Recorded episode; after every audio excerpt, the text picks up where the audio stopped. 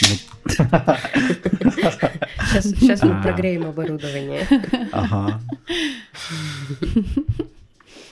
Мы продолжаем э, серию иммигрантского блюза. А, у нас сегодня в гостях... Э, э, у нас сегодня в гостях... Тебя представить? Конечно, представь меня. У нас сегодня в гостях Лава. С Лавой мы в Питере... Много чего делали, немного, но, но что-то делали вместе в Питере. А потом так получилось, что вот и в Стамбуле тоже э, делаем дела. Привет. Вот. Эм... Эм... Будем, бу- будем что-то, что-то... Дела делать? Да, да, будем делать дела. Будем что-то, что-то, что-то лайтовое сначала, возможно. Ну, я не знаю, вон у нас есть структура. Вообще мы сидим, пьем пиво. Да, мы сидим, пьем пиво, потому что... Когда ты говоришь, что ты пьешь пиво, в Турции это значит что-то другое. Это значит, что ты пьешь Эфес. Да, да, да, да. Но Эфес это тоже пиво. К сожалению. Я не знаю, это какая-то случайность, что Эфес тоже пиво. Недоразумение, да. А, и ты никогда не пьешь в Турции сидр. Вот. Ам... Хорошо, давайте начнем с нашей э, структуры. Ам... А, расскажи, как для тебя... Э... А... Чего? Что-то так, так нелепо. Ам... А вот ты помнишь, война началась? Да, я припоминаю что-то такое. А, я, я помню, что я помню, что я зашла в Инстаграм и прочитала пост э, человека, на которого я была подписана, и он был такой очень гневный, такой: захлебнитесь все кровью, это ужасно, вот. И я, и я такая. А, вот чуваку бомбануло-то. Вот, и я а не... в чем причина тряски? А, да, я не сразу поняла. А, то есть я поняла, что шухер какой-то начался, но я точно не поняла, что началась война. Вот, и ну, это потребовало какое-то время, да, чтобы понять, что война началась. Вот. Эм... Ну да, потом люди начали уезжать. А, а для тебя это как было? Я помню, что когда война началась, это был мой первый, наверное, день отпуска или второй. И в это время я такая, хм, как насчет накуриться и просто лежать дома, смотреть сериалы и ничего не делать? То есть я не заходила в телефон, особо ни с кем не общалась, потому что я реально просто лежала один день точно. И на следующий день, когда, опять же, в Инстаграме я, скорее всего, увидела, что началась война, я ничего не поняла, что это и чем mm-hmm. это грозит, mm-hmm. и что, в принципе, происходит. Mm-hmm. Скорее всего, это была какая-то стадия, возможно, отрицания, когда ты такой... Не, то есть что? Ну, uh-huh. я вообще, наверное, в принципе, долго дохожу до многих вещей в своей жизни, и это было не исключением. Я помню только, что когда я узнала об этой новости, я сразу пошла в зал, если честно, потому uh-huh. что зал для меня как стресса... уводящий момент из моей жизни, uh-huh. и прям все окей, у нас экстра uh-huh. тренировка сегодня. Uh-huh. Um, И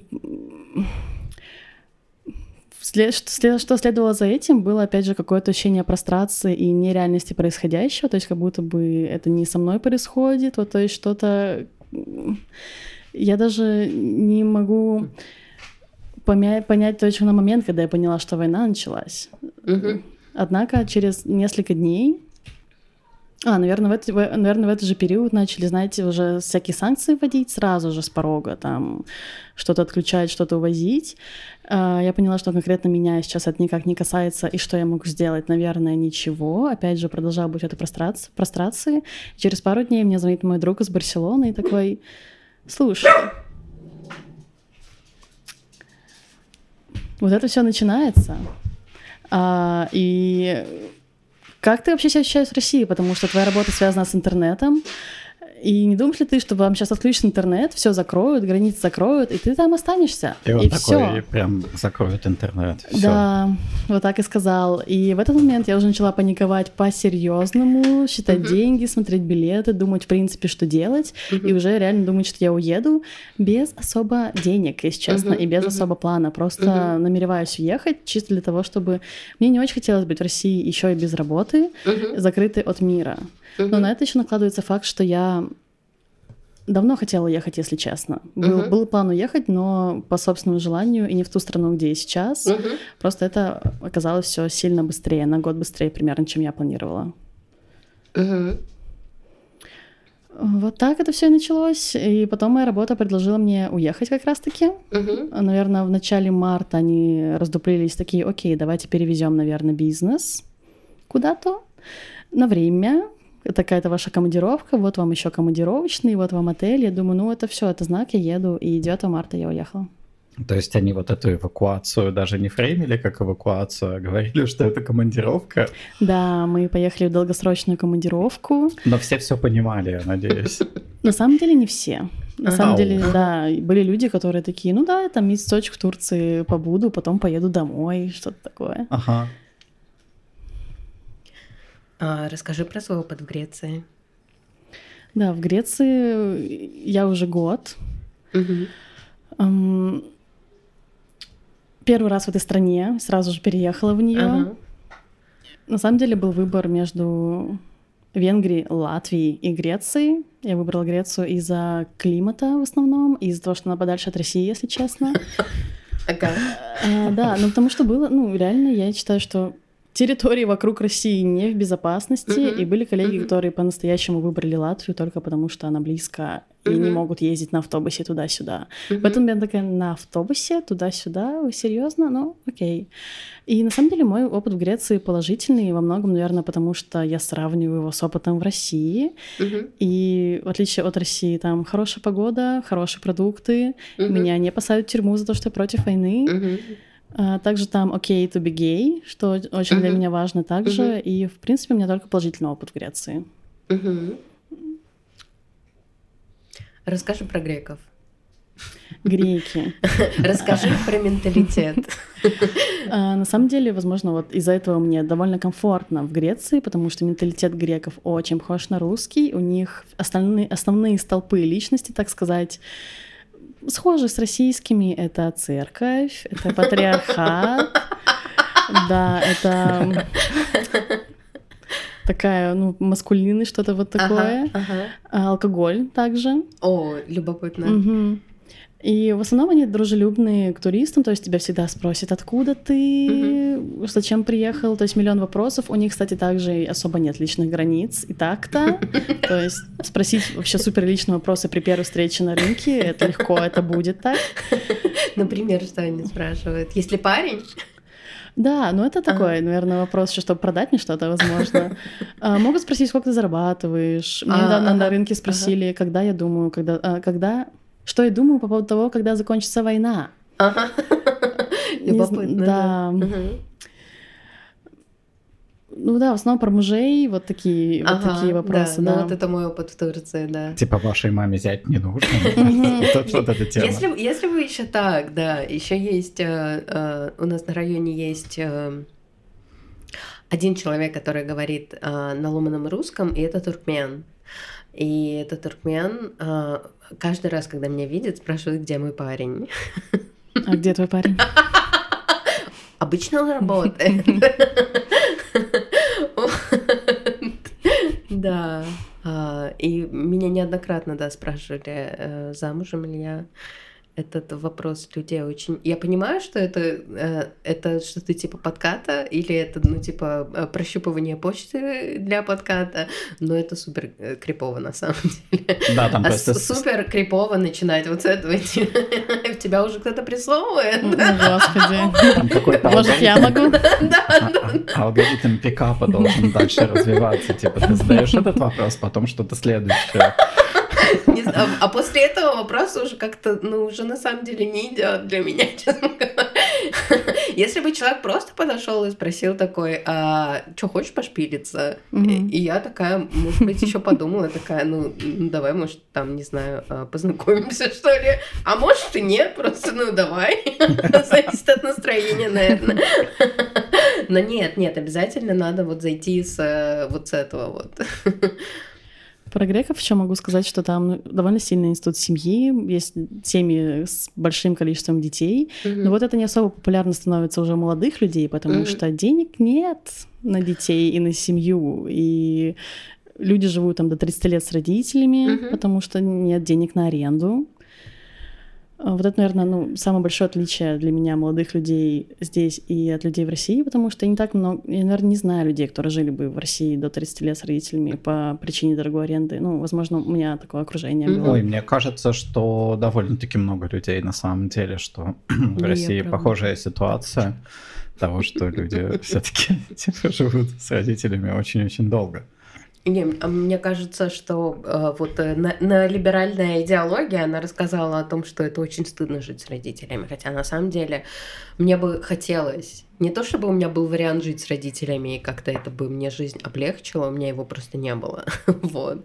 А, но если бы был, я такая, да, конечно, они готовят, тебе не надо покупать еду, тебе, в общем-то, тебе только надо слушать истории неинтересные. Не-не-не, они еще доебывают довольно много. Да-да-да, но я думаю, что, ну, все возможно. Возможно родителям сказать, что тебе на самом деле неинтересно, а потом им напомнить, что вы уже об этом поговорили.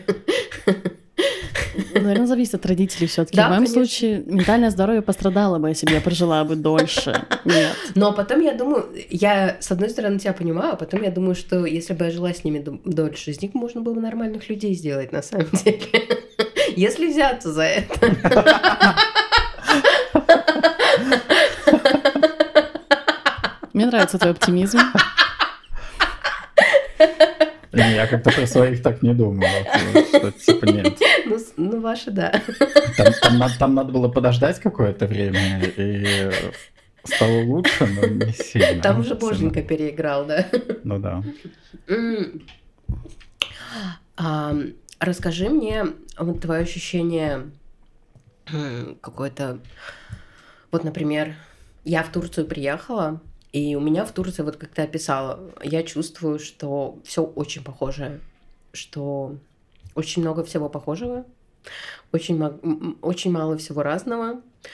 Разные вещи, которые разные, они мне как раз нравятся, того, что люди не так э, отчуждены, что люди очень... Я понимаю, что это сильно связано с тем, в каком районе я живу, что я не живу в так называемом европейском районе, что это очень такой, более какой-то, что-то среднее между деревней и, и спальником, вот, и что люди тут общаются, здороваются, людям интересно, и люди, нет вот этого вот какой-то... Того, что было у меня на Петроградской стороне в Петербурге. Типа я вот. Пройду мимо и на тебя не посмотрю даже. Да, да, да, то есть людям... А мы соседи. Людям, людям нормально тебя разглядывать, типа людям нормально с тобой разговаривать. Люди в целом как-то... Им интересно, вот.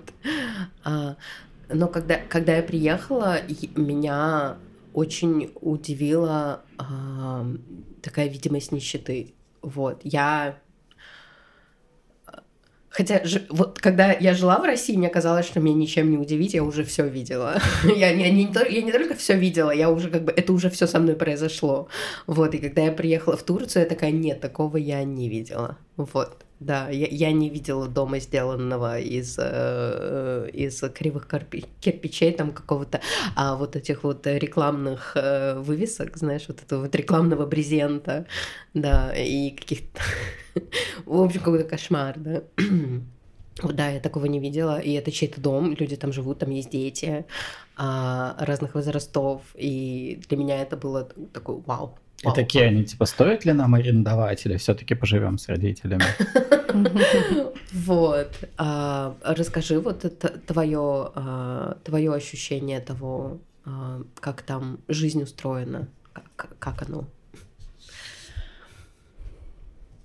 Если говорить про Грецию и бедность, ну, у людей явно меньше денег, чем Вот, вот сложно сказать в России, потому что я все-таки прожила большую часть жизни в Санкт-Петербурге, uh-huh. и там не так все плохо у людей с деньгами в некоторых районах. Um, очень много заброшенных зданий. То есть это и квартиры, и коммерческие какие-то помещения, которые остались вот как раз с того кризиса две тысячи четырнадцатого года. Uh-huh. Надеюсь, что две тысячи четырнадцатого года, я не в курсе. Когда у людей просто прогорали бизнесы, и приходилось все закрыть, заколачивать, и вот такие, знаете, как черные точки вот по городу есть. Вот есть рядом дом, отремонтированный с какими-то элитными плюс-минус квартирами, угу. соседний дом, у него нет стекол, то ли сожжен, то ли что, все плохо. По поводу открытости людей, да, определенно люди более открыты, им интересно, они, не знаю, рады тебя видеть, что ли, в своей обычной жизни. Я чувствую себя довольно безопасно в Греции. Еще отличительная черта, кстати, что есть какая-то культура общения, что ли, друг с другом, и культура выйти куда-то попить воды, вина, можно на балконе просто посидеть, люди просто вытаскивают стулья на улицу, там сидят, общаются. Тогда как в России это чувствуется как более закрытое какое-то uh-huh. состояние души, все uh-huh. сидят дома, возможно, ты и в гостях, но в основном нет, то есть нет такого, что какое-то массовое общение друг с другом, особенно на улицах. Ну, mm-hmm. на человека со стулом на улице будут смотреть, как на дурака, вот определенно. Да, да, да. Мы ходили на улицу с пуфиками, и это, ну, ты становишься какой-то экзотикой, знаешь, у себя на районе. Ты странненький. Вот в этом плане я, да, чувствую больше свободы, потому что, например, у меня по пути в зал есть такая полянка небольшая, и там люди выгуливают своих собак, просто берут с собой стулья и сидят там с собаками, с напитками, просто ну, на газоне посреди города. Мне это очень нравится и впечатляет, потому что ты можешь наслаждаться этой жизнью, что ли, несмотря на обстоятельства с тем, что у тебя уже есть, назовем это так. Mm-hmm.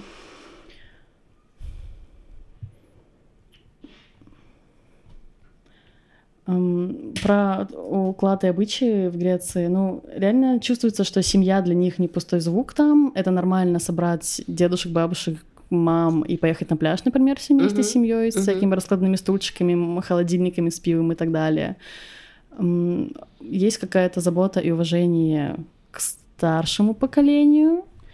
Это не только в общественном транспорте чувствуется, но и, в принципе, в их отношениях с старшим. То есть нет такого, что вот там она старая, ничего не понимает, там uh-huh. вообще давайте сольем uh-huh. ее из этого uh-huh. общества. Нет, uh-huh. наоборот, есть какое-то принятие, что ли, и уважение даже, ну, вот, вообще в общественных местах и внутри семей тогда также.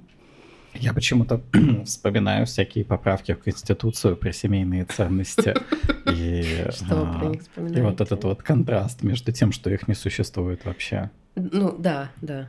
Ну, что они существуют, но какие-то типа с мафиозным взглядом. Потому что вот как бы твоя семья — это твоя мафия. Ты там, это твоя банда, да? Да, ты там типа это твоя банда, ты чиновник, ты устраиваешь своих э, детей там или каких-то родственников на работу. Тебе надо своим помочь, да. И ты своим помогаешь, но uh-huh. на самом деле ты их ненавидишь просто, потому что они такие долбоёбы. Потому что они такие, как ты. Ну, тем самым, да.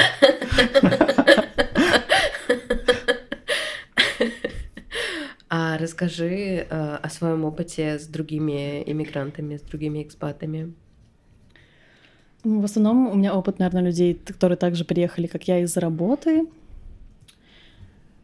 Я не могу сказать, что мы, включая меня, как-то вписываемся в общество или, ну, как это говорят, не ассоциируемся, а... Ассимилируемся. Ассимилируемся, угу. Спасибо. Uh, у многих я встречаю какое-то очень сильно предвзятое отношение в стиле: ну, конечно, Греция — бедная страна, они работают полдня в неделю, типа полдня вообще, и как бы вообще не хотят работать, ага. если бы они работали больше, было бы все лучше у них, вообще так все в говне, какие-то граффити, в автобусах воруют, и вообще типа фу, бе. Мне очень странно слышать это, ага. если честно, каждый раз, потому что, во-первых, вы забыли, откуда вы приехали. Да, я, я понимаю, это пространство. Во-вторых, это реально, ну, критерии, непонятно откуда взявшиеся, которые были ли... Есть ли такие претензии к России? Вот я не понимаю. Что я там думаю, мало что работают? Нет. Ну, вот, вот какие-нибудь, да, там, по поводу чистоты на улицах, например, знаешь. Ага, не знаю, у меня бы, наверное, не было. Потому что там довольно грязно, и у меня тоже были... ну, коллеги, у которых было впечатление, что вот они приехали, и тут все Электрик приезжает, делает скрутку какую-то уродскую у тебя дома, там, не знаю, на улице грязно, мусор лежит. Я такой, блин, серьезно, где ты жил раньше? Я жил в Петербурге. В каком районе ты жил раньше? Я жил на Петроградке. Ладно, хорошо, вопросов нет. Кажется, просто по-разному видим мир. Mm-hmm. Ну, еще людям, возможно, не хватает каких-то благ большого города, знаете, в стиле mm-hmm. рамен. Там здесь рамен а, не такой. Ага, вот. Ага. Нету какой-то азиатской кухни, там mm-hmm. суши не умеют делать. Ну, с сушами реально проблема какая-то в этом городе. Это правда. А, но вообще, да, каких-то... какой-то взгляд свысока, что ли, у многих людей есть. Вот. Но при этом какая-то часть людей реально собираются получить гражданство, что в Греции вообще непросто. Я не, не слышала пока ни одного удачного случая, пока я не гуглила. Такое там процедура десять плюс лет, чтобы получить гражданство. Кто-то хочет остаться, есть такое. А... Многие релоканты, как я, они скорее потеряны, что ли. Они такие... на низкой продуктивности, вот, ну, я могу этим поделиться сильно, да. Uh-huh. А, и, в принципе, просто пытаются как-то жить и как-то наладить свой быт комфортным, что ли, чтобы продолжать что-то делать дальше, потому что я себя чувствую скорее застрявшей, что ли, в каком-то состоянии вот с момента войны, и у меня нет какого-то развития личностного или продуктивного, по-моему. Возможно, это обесценивание, кто знает. Um... Ну вот так, да. Третья группа релокантов, которых нет в Греции, но встретила я и в Грузии.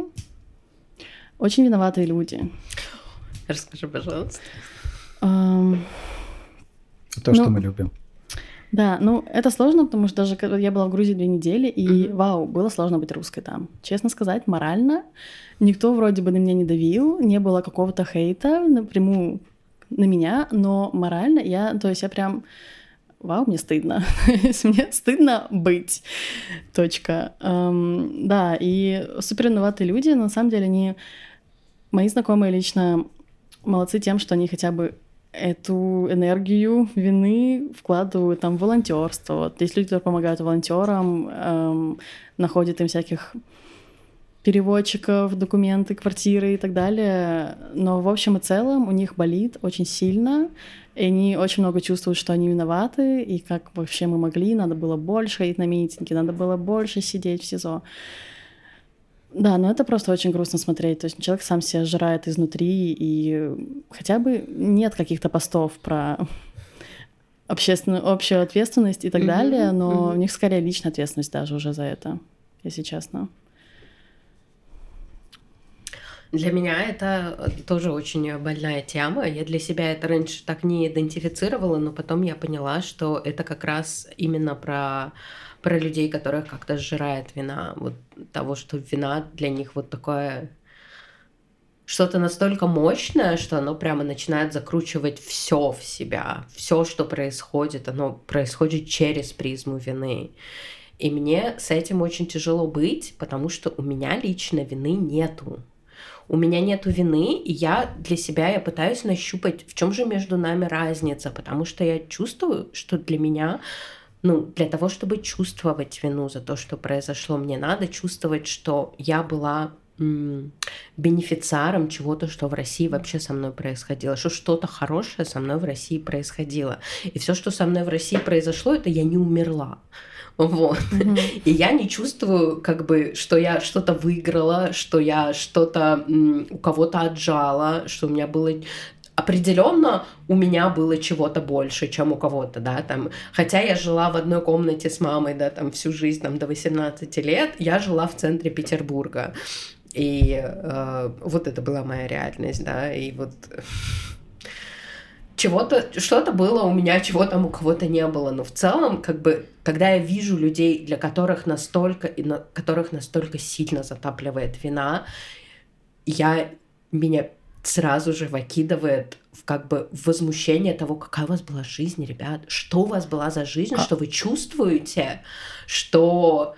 А, Вы, ну, как бы, у вас что было, за что вы чувствуете теперь вину, что, типа, вы могли, у вас могло быть меньше, или что вы могли делать больше, и само вот это чувство того, что у тебя были какие-то возможности делать что-то, я такая, никогда вообще, Вот. И сам, и, сам, и сам вот этот парадокс того, что как бы ты чувствуешь всю вину и всю ответственность, при том, что у тебя нету никакой власти и никаких возможностей. Как бы... Как? Как? Ну, а мне, главное, зачем? Мне кажется, что это очень сложно. Ну, то есть, типа... Я тоже чувствовал, чувствовал какое-то чувство вины какое-то время, и оно было в основном о том, что, ну, на самом деле в прошлом происходили события, в которые можно было бы вписаться. И вот вписался бы я в эти события, вписались бы люди типа другие, вроде меня, которые не очень-то любят куда-то вписываться, и, может быть, это событие бы по-другому завершилось. Ну, как какой-нибудь большой митинг, который бы просто смел пырпу. Или, или, ну, конечно, да. Или что-то действительно большое, какая-то деятельность, которая бы помешала тому, что происходит, происходить дальше. Угу. А, и поэтому ну, начинает, мне начинало казаться, что ну, типа, я ничего не делал, я сделал недостаточно. Угу, а угу. то, что я делал, это очень мало, а надо угу. было больше. Угу. И мне кажется, что это никак не связано, ну, для меня это никак не было связано с бенефитами, которые я получаю в России, потому что... Угу. Ну, типа, я вообще не вижу разницы, где получать бенефиты. Угу. Um, так что вот, это какая-то такая штука. Вина за несделанное. Ну, это даже вот как- как-то... Ее пытаются фреймить по-разному. Ее часто фреймят, типа, как же вы допустили вот это? Но это очень, это очень тяжелая, тяжелая форма вины. Это когда ты на себе там кофту разрываешь свою... Не знаю, как она называется, вот русская кофта. Рубаха. Рубаху, да, на себе разрываешь, потом волосы начинаешь рвать, и как же я допустил это? Ага. Это не оно. Это угу. скорее вина, что типа там была возможность вот побольше чего-то сделать, я этого побольше чего-то не сделал, и другие угу. люди тоже не сделали чего-то побольше, и вот угу. мы в итоге получили пыпу. Угу. И потом мы получили там... не знаю, Единую Россию, в принципе, занявшую весь парламент. Хотя, может быть, можно было бы. Угу. Мне кажется, что... Ну, ну, у меня такая вина. Ага. Я ее чувствовал так. Я согласна я... с Аней, да. Тоже такое чувствую. И спасибо за твое мнение про бенефиты, потому угу. что не было бенефитов. Угу. Но вот это чувство, что можно было бы разговаривать больше с кем-то, чтобы они там... Но опять же, что голосовали бы за другого человека, и что бы это поменяло? Ну... Не знаю. Но, с другой стороны, можно что-то поменять. И это вот мышление, что мы не можем ничего поменять, возможно, и привело к этому. Мне сложно с этим вопросом, честно, потому что ага. я до сих пор, да, чувствую вину какую-то. Uh-huh, uh-huh. А, я... Каждый раз, когда я на себе, ну, в себя нахожу, за что я могла бы чувствовать вину, я также вижу, что это вообще-то ну, не моя вина. Например, например, моя бабушка украинка. Она приехала с Украины, там...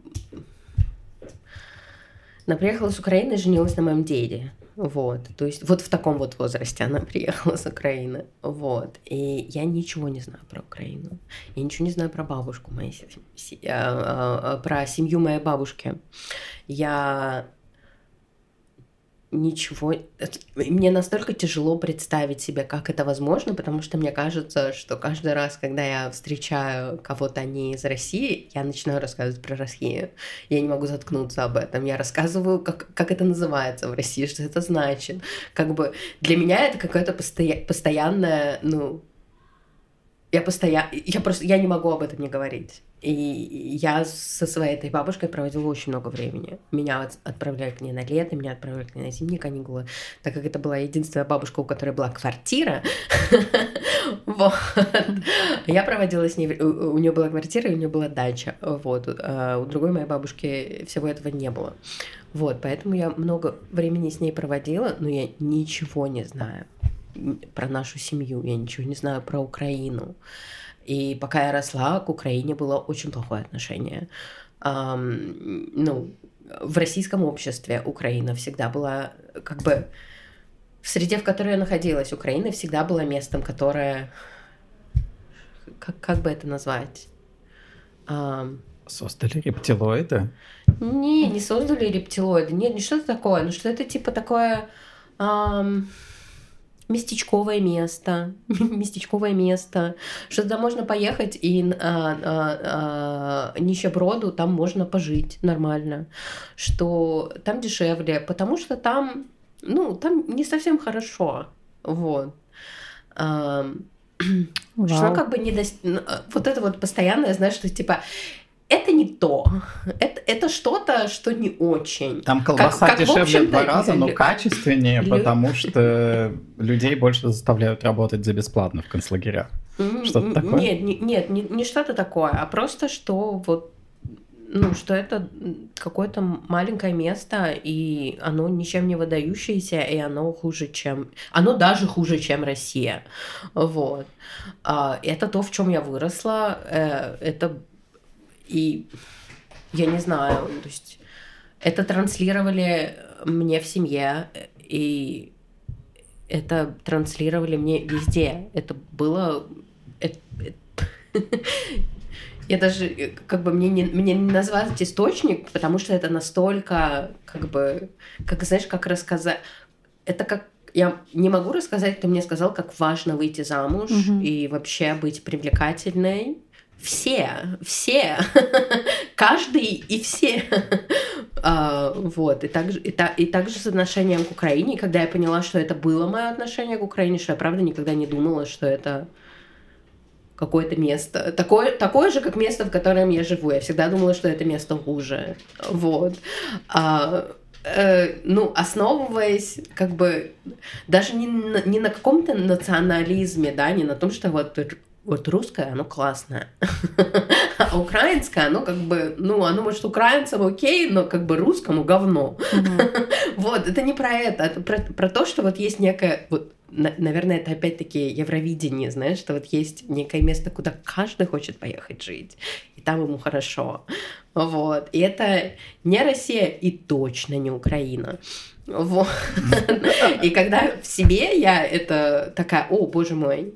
Типа... Действительно было, действительно, действительно помню такое, вот, и тогда я такая, иу, иу, я, ну, ну, а потом я, ну, как бы, ты ставишь, да, какую-то точку, от которой ты начинаешь рефлексировать, и мне как бы долгое время было негде поставить эту точку, потому что долгое время у меня не было...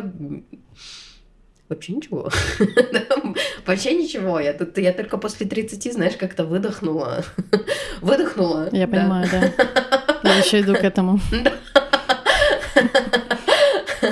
Ну окей, если возвращаться к вопросу вины, которую ты не чувствуешь, ты угу. встречала украинцев после конфликта? После начала войны? Лично. Лично. Украинцев с Украины? Нет. Да. Нет.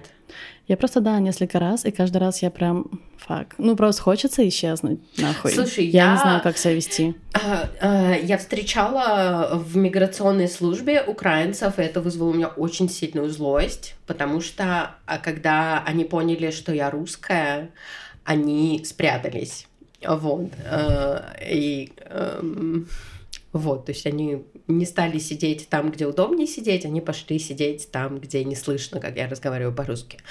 Вот, и мне от этого стало так...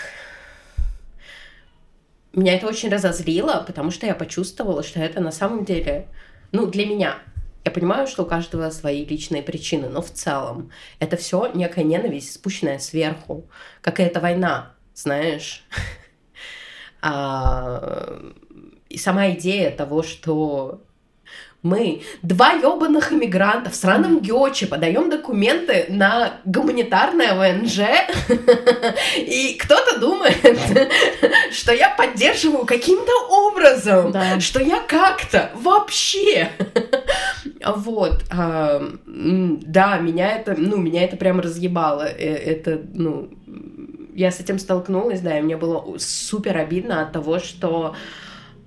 Ну, для меня самой так важно не впадать э, в, в любую хуйню, которая спущена сверху, знаешь, любое вот это вот видение, да, э, какое-то вот это искаженное видение реальности. Но с другой стороны, что такое искаженное видение в реальности? Я, например, я про, э, я Я очень злюсь, когда я читаю о том, как люди пишут, о том, как все россияне поддерживают войну. Я такая, я еще. Не знаю, как вы, а я не встретила ни одного. Вот. Я везунчик, на самом деле. А, да, а, возможно, да, но само вот, сама идея о том, что на самом деле все, кроме единиц, она меня, ну, для меня это разъёб. Я, ну, типа... Слушайте, а это очень похожий же элемент стыда. Ну, какой? Очень похожий на то, что вот мы в России что-то не сделали там, а потом мы приехали и видим украинцев, и тоже типа стыдно, что вот простите, ребят. Простите, что мы... Э, я даже... Я, вот я настолько этого не чувствую. И я работала на выборах, я же работала на выборах, и... Э, Нет, я, я не чувствую вины за то, что кто-то не ходил на выборы. Я не чувствую вины за то, что кто-то не ходил на митинги. Я сижу, и для меня это, ну, типа, супер очевидно, что это бы ничего не поменяло. Только больше, только еще большему количеству людей надо было бы искать деньги на адвокатов. Еще большее количество людей, там, я не знаю, имели сломанные руки, сломанные носы, а кто-то имел бы реальные сроки. Вот. И, и все, потому что как бы это мы против людей, у которых есть оружие и все ресурсы. Как бы мы оказались в той точке истории, где вся законодательная рамка выстроена так, что любое сопротивление криминализовано. И сопротивля... Ну, как бы нас... А, ситуацию в России довели до того, что сопротивляться — это уже... Это self-harm. Боже. Это реально так. А, да.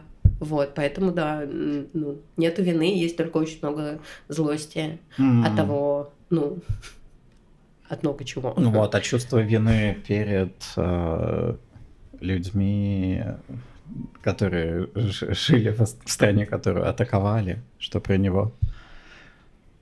Я просто у меня никак... нету чувства вины, у меня есть чувство солидарности. И я для себя, так как э, в активизме я не первый день, я знаю, что из чувства вины ты вообще ничего не сделаешь. Это вообще не место, из которого ты работаешь и что-то меняешь. Чувство вины, оно супер токсичное.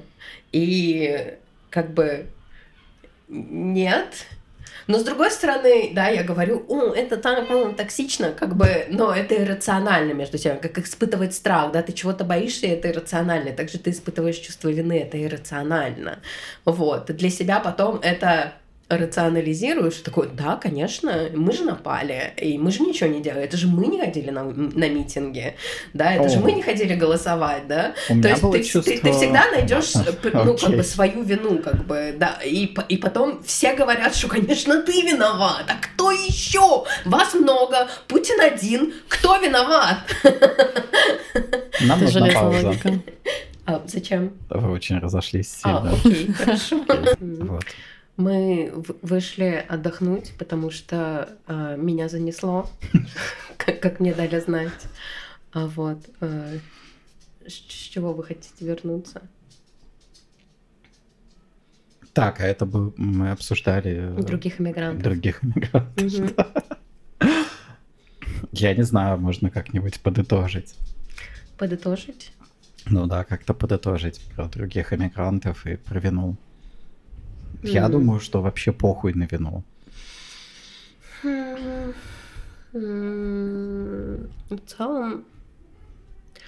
В целом... Думаю ли я, что похуй на вину? Нет, я думаю, что вину очень важно участвовать, учитывать, особенно если ты делаешь что-то, если ты делаешь что-то с, с попыткой, да, что-то изменить в мире. Вину очень важно учитывать. Например, я ходила на концерт э, эс бэ пэ че, угу. вот, и мне было очень неловко от того, как там было неловко, от того, что люди, ну, как бы, это определенные обстоятельства. Я думаю, что много людей, так же, как и я, пришли на этот концерт просто потому, что это концерт русскоязычной группы. Да, ты находишься в эмиграции. А, и там было просто, ну, там было тяжело находиться из-за того, как люди, как людям было некомфортно. Вот. И для... В моменте это было очень неприятно, и я почувствовала, что я очень много денег проебала, пойдя на группу, которая мне даже не то чтобы нравилась. Вот. Но ну, я пришла к выводам, что это правда очень важно учитывать, очень важно учитывать, что происходит с людьми, и что на самом деле людей очень сильно кроет. Что люди не могут об этом говорить, а когда они могут об этом говорить, они могут об этом говорить только в одном ключе, о том, как им искупить свою вину, вот, о том, как им быть лучше, и что это, правда, важно учитывать. Но это точно не вектор моего активизма, знаешь, искупить какую-то вину. Но меня тут просто очень удивляет, что искупить свою вину э, хотят люди, у которых участие в происходящем, ну, оно было минимальным. То да. есть искупить свою вину, например, не хотят президенты вот этих двух государств, которые воюют и которые реша- принимают решение отправлять кучу нищих людей на смерть. Угу. Они ни в чем не виноваты, они охуеть вообще молодцы. Они могут винить друг друга и говорить там, угу. ну не знаю, кидать какую-то дуэльную перчатку в ебальник друг другу и посылать своих а, подчиненных а, драться за них. Вот. И... Я вообще не понимаю эту вину. Мне это, это, это вина невиноватых людей. Мне это напоминает на самом деле, как обычных граждан пытаются убедить, что это из-за вас рушится планета, из-за вас экология вся страдает. Да, да, Но да. мы будем все равно производить всякое говно да. миллионами бутылок mm-hmm, и так далее. Mm-hmm, и mm-hmm. это мы никак не будем контролировать. Да, мы Но... сделаем колу пятьдесят миллилитров в пластиковой бутылке. Да. Где пластика больше, да, да, чем... Да, да, да, да. чем да. бутылки побольше. Угу, угу. Да, но это все равно вы виноваты, потому что это вы не сортируете, и вы ездите на машине. И вот. Когда всему будет пизда, то мы будем вспоминать о том, как мы не сортировали мусор или как недостаточно сортировали мусор. А капиталисты и правители закроются в бункере и будут там просто чилить и рассказывать нам о том, как мы должны выйти на улицу. Ну что, давай перейдем к теме одиночества. Ох, давай. Вот так прям без вопроса, ну хорошо. Одиноко, могу сказать. Одиноко в релокации. У меня, получается, недавно в июне, тринадцатого числа, была годовщина того, как я в Греции, и ни одного друга, ни одного знакомого, чтобы «Эй, пойдем попьем пиво или вина, или пойдем съездим на пляж». Такого нет. Возможно, конечно, во мне дело, я так думаю, скорее всего. Нужно меньше сидеть дома и больше как-то общаться, но нет какой-то... Вообще нет желания общаться с русскими релокантами почему-то. То есть мы какие-то на каких-то разных волнах. Возможно, они не такие аутисты, как я. И я, ну, ага. я не чувствую, что мы можем подружиться. Вообще ага. ничего такого. С местными тоже. Они меня гостят. Люди, те, люди, с которыми я хочу дружить, со мной не особо хотят дружить, поэтому да, прям еще одиноко скорее даже в своем состоянии, что ли, то есть ты такой хочешь кому-то это рассказать, те друзья, которые у меня остались в России или в других странах, возможно, релоканты в других странах плюс-минус понимают, о чем я, а люди, которые остались в России, у них свои проблемы, mm-hmm. они mm-hmm. прям нет, mm-hmm. мы можем с ними душевно поговорить о чем-то, но не до конца я могу им как-то раскрыться про свои вещи. Ну и плюс, опять же, общение по телефону. Это, конечно, здорово, что мы живем в такое время, что я могу увидеть лицо человека из другой страны онлайн. Но этого не хватает. И мне очень не хватает своего круга общения, какой-то компании, что ли, где можно посидеть, попиздеть, пожаловаться, как-то пообщаться, поиграть в настолки, что ли. Вот такого нет. Как у вас с этим в Турции? А мне, знаешь, интересно тебя спросить, ты пробовала находить а, какие-то квир-комьюнити или полиаморные комьюнити? Ты видела? А ты мы... видела их? Я пробовала, кстати, с полиаморными нет, нету успеха, но судя по Тиндеру, очень много полиаморов в том месте, где я живу. И я даже думала, что ну, пора организовать что-то свое такое. Интернациональная полиаморная вещь. С одной стороны, я не до конца уверена, что я полиамор теперь, знаешь. Есть сомнения. Но хотя бы будет, да, какой-то круг общения. Квир-комьюнити есть. Кстати, так же, как... Квир-комьюнити развита так же, как, например, анархистская комьюнити развита довольно сильно в моем городе. Вот, но опять же, все на греческом. Uh-huh. А у меня не хватает uh-huh. мозга учить uh-huh. греческий uh-huh. на данный момент. Прям, ну... Я прекрасно тебя он понимаю. Он не помещается, к сожалению. Мне очень хотелось бы, но я прям... Я делаю тридцать процентов из того, что я хочу делать сейчас, если честно. Жиза. Uh, вот, поэтому, да, с квир-комьюнити тоже не сложилось. Плюс mm-hmm. квир-комьюнити чувствует со мной как, ну, судя по опыту людей, которых я вижу на улицах, в клубах и так далее, молодые все, то есть там до двадцати пяти. Для меня это вообще такой, а, как это сказать... А... Не, не чувствую ничего общего, в общем-то. Вот да, у нас еще такой студенческий город, много именно молодых mm-hmm, людей. Mm-hmm. Мне бы вот кому-то вот, ну, после двадцати пяти хотя бы, может, двадцать семь, вот так идеально. А так, ну, я чувствую себя неловко рядом с ними. Например, недавно сходила на тусовку, тоже квир-тусовка, которая оказалась просто вытащенными колонками во дворе университета, где просто все приходят своим вином в пластиковых бутылках и тусуются. И я там познакомилась с людьми, и они такие: «О, сколько тебе лет?» Я говорю: двадцать семь. И они такие: «Уа, ты что?»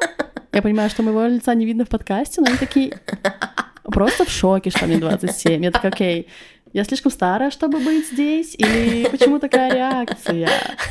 Да, вот людям в районе двадцати лет. Это не очень интересно лично мне. Mm-hmm. Mm-hmm. Вот. Хотя гей-места есть, есть клубы, есть вот, например, Pride, который проходит на этой неделе. Mm-hmm. Я как раз вернусь к его кульминации, к параду mm-hmm. и так далее. Поэтому я думаю, что, возможно, если только захотите больше стараться. Ну, слушай, отвечая на твой вопрос, ну, я для себя на самом деле ничего не нашел примерно. То есть у меня сюда, например, ну, у меня сюда переехало довольно объемистое количество двух друзей, которые у меня есть. Вот, поэтому кто-то живет в Турции, с кем там, ну, потенциально можно потусить, это здорово. А что касается комьюнити, ну, почему-то у меня есть а, сопротивление входить в какие-то иммигрантские комьюнити.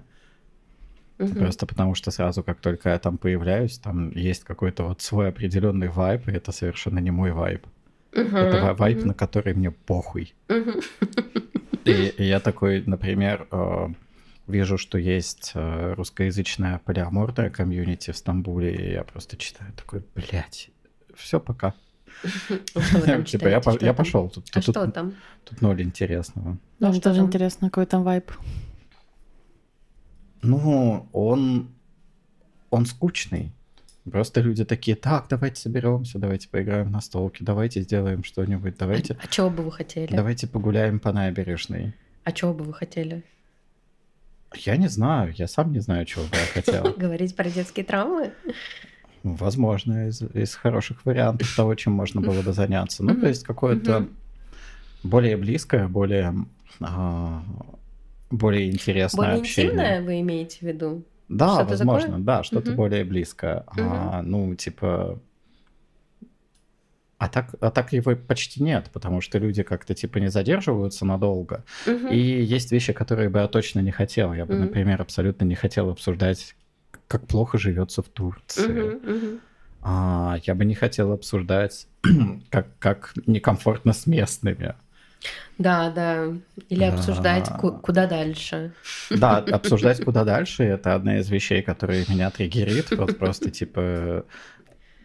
Ну, вокруг находятся условно временные люди, ага, которые ага. такие вот, у них уже есть какой-то план или планы нет, но вот куда дальше, это самый главный вопрос. Ага. Куда дальше из этого ада? Вот, и... И, и всякие иммигрантские вопросы, типа, uh-huh. меня тоже не особо интересуют. Uh-huh. То есть там какие сложности с тем, чтобы найти жилье, какие uh-huh. сложности, чтобы что-то купить, да похуй. Uh-huh. Uh-huh. Вообще uh-huh. неинтересно, я не хочу это обсуждать. Это точно так же, как меня в России постоянно преследовало, преследовал призрак ипотеки и ремонта, да? Вот мои друзья, они как бы покупали себе какое-нибудь жилье в ипотеку, и тусовки в барах, они... И начинались и заканчивались тем, что люди базово ныли о том, что такое ипотека и как делать ремонт. Mm-hmm. Я просто сидел, смотрел, такой: о, господи, это ужасно. Mm-hmm. И в очередной раз меня снова преследовали эти призраки, типа, снова и снова. И теперь призрак эмиграции, он точно так же в любом комьюнити. Mm-hmm. Причем ничего нового я оттуда не узнаю, я всю эту хуйню пережил, и... Mm-hmm. Зачем мне это? Uh-huh. Так что да, тяжело очень с русскоязычными комьюнити. И еще дополнительно тяжело из-за того, что каждый шланг в этом комьюнити пытается сделать какие-то деньги. Типа кто-то пытается развить чат, в котором будет потом размещать рекламу или нативку. Uh-huh. Кто-то пытается еще в какой-то уебский бизнес, который, ну вот просто типа для меня это отвратительный бизнес, я его абсолютно ненавижу, бизнес на социальных связях, да, uh-huh. когда люди общаются, а ты на этом зарабатывать пытаешься. Uh-huh. Вот, и это тоже довольно тошнотворная, тошнотвор, тошнотворная часть русскоязычных комьюнити в Турции. Это то, что какое бы я ни находил, это всегда чей-то вот маленький уебанский бизнес. Ага, ага. Вот, и кто-нибудь пытается его развивать. И mm-hmm. меня, честно говоря, тошнит от этих вариаций бизнеса, я его абсолютно ненавижу. Ага. Ну, как-то так. Сложно. А с местными людьми у меня просто очень большой языковой барьер. Uh-huh. С ними клево попиздеть. Uh-huh. Там на английском нормас, когда uh-huh. получается. Uh-huh. А на турецком, ну, как бы у меня получаются вот эти самые простые вещи, поэтому я не могу сказать, что я могу пойти такой интегрироваться в местное комьюнити. Только если они на английском разговаривают. А, ну, у меня другой экспириенс. С русскоязычным комьюнити, да, у меня а, аналогичный экспириенс. А, я ничего для себя не пыталась найти, но я вот а, со- состою в транс-чате, и он очень сильно, да, он, он очень сильно про то, что дальше, куда мы дальше едем, а, а именно скорее а, как... Как уехать в Германию? Вот, он, он вот угу. там очень много вот про это, да, про то, как уехать в Германию и про то, как не, не жить в, в таких странах, как Россия или Турция. Вот, и, и ну да, я, я ну, не вижу себя, не вижу себя там, вот, но я э, что-то произошло, и, и, я, и я почувствовала какой-то интерес к одной из женщин в этом чате, и я, ну, мне, мне захотелось с ней пообщаться, я предложила ей потусить, и она согласилась, но этого еще не произошло, вот. А вообще, в плане общения, у меня, у меня больше общения, чем у меня было в России, что для меня неожиданно, потому что, когда я ехала в, в Турцию, я думала, что я в целом еду умирать. Вот, по крайней мере, ну, не, не в тюрьме, да, в, в, такой, в эмигрантской тюрьме. Вот, но да, все, все получилось как-то совсем по-другому. И да, у меня есть два человека, с которыми я общаюсь. Мы общаемся по-английски. Вот, одна, одна знакомая моя турчанка, и мы недавно встречались, и это было суперские, потому что она мне показывала там фотографии своей семьи, фотографии там своей бабушки на осле, а, вот, ну, то есть здорово, прям здорово, я ей там рассказывала там, о, о своем интересе к турецкому, и она мне предложила вместе почитать. И я, я ей сказала, что мне очень интересно в турецком, что я вижу, как одно слово значит очень много, и создается впечатление о том, что в целом слов как будто бы меньше, и что все всегда контекстозависимое, и что мне очень интересно как бы дойти до того уровня, где я могу какую-то а, поэзию читать, потому что мне очень интересно, что делают с языком. Вот, и она мне предложила вместе почитать поэзию, пообъяснять. Мне такой, вау, супер. Это очень романтично. Да, да, да, да. Вот. Ну да, то есть если у меня в России у меня было два друга, то у меня здесь тоже как будто есть два друга. Вот, и... Но из-за того, что иммиграция в целом такой... Все, что тебе надо делать в эмиграции, оно в два раза сложнее или в три раза сложнее. Вот, то как бы у меня чувство того, что я на самом деле... Uh, у меня общение больше, чем мне нужно, оно у меня тут сохраняется. Вот. Uh, и ну, мне очень... Ну, я в одном из выпусков рассказывала о том, как я не думала, что... О том, как я думала, что вот мне на самом деле нужно больше людей из Европы, а на самом деле мне другие люди были нужны в моей жизни, и эти люди в моей жизни теперь появились, появились и это очень здорово, очень на самом деле здорово а, было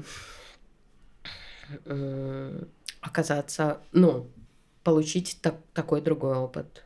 Это супер. Хорошо, что получилось. Я рада за вас, ребят. На самом деле я прихожу к такой точке же, что если особо нет мест и комьюнити, к которым мне хотелось присоединиться, видимо, пора создавать свои. И uh-huh, я вижу в этом uh-huh. единственный какой-то способ решения uh-huh. этой проблемы, uh-huh, uh-huh. потому что, возможно, где-то есть еще люди, как я, которым нужно тоже, что и мне, но они не uh-huh. знают, где это найти, поэтому uh-huh. придется это сделать. Uh-huh, uh-huh.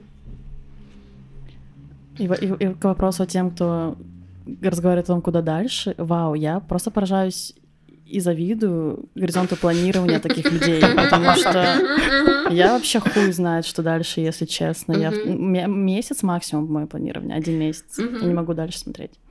Я тебя понимаю, да. У меня тоже из недели в месяц недавно вышло. Я уже такой, знаешь, чувствую себя как шаман, который может очень далеко видеть при помощи духовных практик. Типа месяц, охуеть вообще. Это много. Да, я э, любопытна, что вот с планированием. На вопрос, что дальше, я как бы я точно знаю, что еще, ну, как бы несколько лет в Турции, вот что дальше. А в, в плане планирования не, вообще, вообще нет. У меня настолько это такой разъеб того, кем я себя вижу и чего я хочу, и что, что мне кажется реальным. И что нет, просто вот я, ну да, живу день за днем, и это, это моя маленькая победа. Ой, я вспомнил, у меня все-таки была радостная социальная новость. Я же нашел здесь группу людей, которые играют в Вархаммер. Ага. Да, и там такой очень живой чат, семьдесят человек на всю Турцию. Большинство в Стамбуле. Okay. Вот, и очень, на самом деле, радостно. Вот начну играть, значит, с кем-нибудь. Я прямо жду этого момента. В следующем месяце будет целый ивент, mm-hmm. который, кстати, там на активистских началах просто бесплатно создают. Mm-hmm. Mm-hmm. Надо только платить месту, которое хостит. Mm-hmm. Вот, и мне удастся поиграть. Я прямо абсолютно счастлив был, когда я узнал, что тут есть люди, которые играют, и что есть какая-то группа в WhatsApp.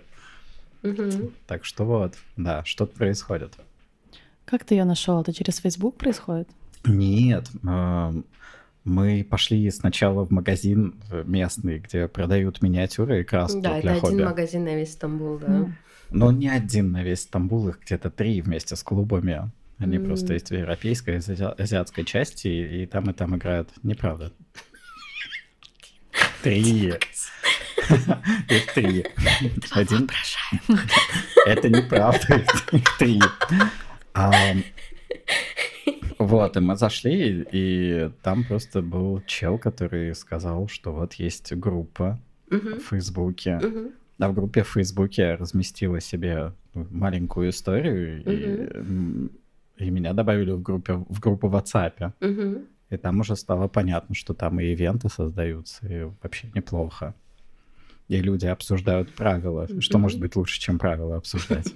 Но мне кажется, что я начал интенсивно турецкий понимать там просто, потому что А-а-а. мне впадло пользоваться переводчиком на каждом посту. Я просто смотрю уже такой, так, да ладно, понятно. Uh-huh. А игра на каком языке будет тоже? На, на английском обычно люди играют на турецком или на английском. Я думаю, что люди обычно играют на турецком. Не, если играют с людьми, которые на турецком не разговаривают, то на английском. Угу, угу. Ну да, да, конечно. Вообще, вообще в Турции очень много у людей желания поговорить по-английски. Люди, которые говорят по-английски, у них есть желание говорить по-английски, потому что они думают, что это им что-то даст в этой жизни. И, может быть, надеюсь. Ну, я тоже думала, что мне это что-то даст в этой жизни. Не дало, но мне дало просто. Я могу хотя бы общаться с кем-то в Греции а, на английском. Слушай, я, наверное, об этом с таким... Ну, конечно, дало, конечно, дало, но в целом а, это... Мой уровень английского — это результат э, веры в, того, в то, что от этого зависит моя жизнь, от этого зависит мое будущее. Вот, что, что это единственное, знаешь, это единственный козырь, который мне сыграла, как бы, знаешь, судьба. Mm-hmm. И я могу либо вы, выучить английский, либо пойти нахуй. Вот, и именно вот на страхе того, что от этого зависит, правда, что-то в моей жизни. Но на данный момент, ну, как бы у этого есть, конечно, свои бенефиты, но в целом совсем не те, которые мне обещали. Это не было моим билетом в жизнь, это не приносит работу, это в целом не что-то, за что тебе, ну, типа, платят, знаешь. Само по себе это, ну, как бы, ну, не скилл. Как бы это, с одной стороны, скилл, но с другой стороны, опять-таки, это... Это преподносилось так, как будто это что-то, что тебя кормит, но это не так. Наебали, да, получается. Да, да, да, да. Да, и поэтому у меня, да, у меня есть очень много такого, знаешь, как buyer's remorse, такое покупательского сожаления того, что я, я это купила, и теперь мне это надо как-то придумать, какую пользу из этого извлечь. Да, я наоборот ощущаю, что у меня есть больше капиталистов, с которыми я могу работать. Ну, видите, то есть вот этот вот объем того, что... Для меня, возможно, он увеличивается mm-hmm, mm-hmm, ровно mm-hmm. настолько, сколько есть англоязычных контор, нанимающих удаленных людей. Да, ну, так как у меня в это не включена какая-то монетизация, mm-hmm. вот, то да, это просто... Но, с другой стороны, мне это совсем не, отреф... не отрефлексировать, как бы, уровень, э, как бы, места английского в моей жизни. Я с тех пор, как э, я... я в две тысячи пятнадцатом году в первый раз... Я очень долго сопротивлялась, я в первый раз прочитала книгу на английском, и с тех пор я не читала на русском. Я прочитала буквально там несколько книг на русском с две тысячи пятнадцатого года. Вот, и я, в принципе, все читаю на английском. То есть я живу в мире ан- англоязычном, но я об этом не думаю. Но я... Тяжело так об этом говорить, потому что, например, когда я жила в России, это было... источником прямо чувства вины, знаешь, чувство вины и какого-то нескончаемого дискомфорта, потому что а, таких людей немного, и людям в целом это неинтересно. Типа, ой, я не знаю новый русский мемас. А, ну, людям, ну, неинтересно, а когда ты живешь в другом языковом поле, это, ну... Во-первых, тяжело не, как бы, не брать слова из этого языкового поля. И когда... Impossible. А, да, да, когда ты их берешь, это неловко, потому что зачем? Типа, потому что, ну, как бы, я не иммигрантка, и я никуда, я, я не собиралась никуда уезжать, как бы, знаешь, нету вот этого вайба того, что я человек мира, я просто вот этот странный человек, который почему-то иногда говорит по-английски, как долбоёб. Я смирилась уже с этим, кстати говоря. Я миксую, мне уже похуй. Да, я просто да, так да, разговариваю да, да. теперь. С тех пор, как я уехала, я, э, у меня же... У меня в целом э, большие проблемы с текстом. Я, э, я плохо читаю. Когда я читаю, я вижу слова, которых там нету. И когда я пишу, я делаю очень много ошибок. И если раньше для меня это было каким-то, ну, выдрученным таким... Опять-таки, верой в то, что это очень важно писать э, корректно... Э, правильно, в соответствии с правилами, что, то сейчас, когда я пишу по-русски, я пишу такую чушь. Я вижу, что там нету слов, и я такая, да мне похуй, я не буду исправлять. Поймут же. Вот, да, то есть не то чтобы русский просел, но само вот это вот какая-то трепетность по отношению, даже не трепетность, а какая-то щепетильность по отношению к тому, что вот надо по правилам, она, она все, ее нету. Я согласна. Запятые пошли нахуй тоже из моих сообщений какое-то время. Есть такое, да. Вот. А что в РФ? И на вопрос, что в РФ, мне хочется э, ответить сначала. Э, у меня в РФ осталось не так много людей. Э, на самом деле, из людей, с которыми я общаюсь, это всего один человек. Мой друг. Mm. А, и я на самом деле, ну, не представляю, что в РФ. И еще из этой всей вот ситуации, как, э, из ситуации, в которой я нахожусь, я, у меня нету духа даже поговорить ни с кем о том, что же в РФ происходит. Когда я созваниваюсь с мамой там где-то раз в два-три месяца, я у мамы спрашиваю, что в РФ, но ты-то слушала выпуск моей мамы. У нее один ответ за плохо, вот. Да, и это вот... Но когда я смотрю на РФ, а на РФ я смотрю очень много. Да, я... Ну, ностальгия. Ностальгия для меня в РФ. Вот, вот что для меня в РФ. У меня в РФ осталась семья вся целиком, пара друзей. И на самом деле, когда я у них спрашиваю, как у них дела и что там у них, у них все нормально. Они uh-huh. говорят, ну, здесь все как обычно. Uh-huh. Даже, то есть, реально все как обычно. Ну, то uh-huh. нет как...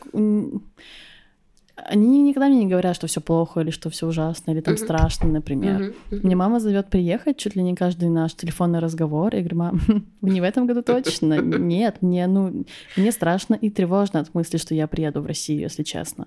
Я не хочу туда ехать, несмотря на то, что я скучаю по людям, которые там остались. И нет, у них все нормально, все хорошо, вообще все здорово почему-то. Несмотря на то, что они не поддерживают войну, они не видят в этом какого-то вот что-то, как будто... Они мне не говорят, что в их жизни что-то поменялось, вот год уже что-то другое происходит.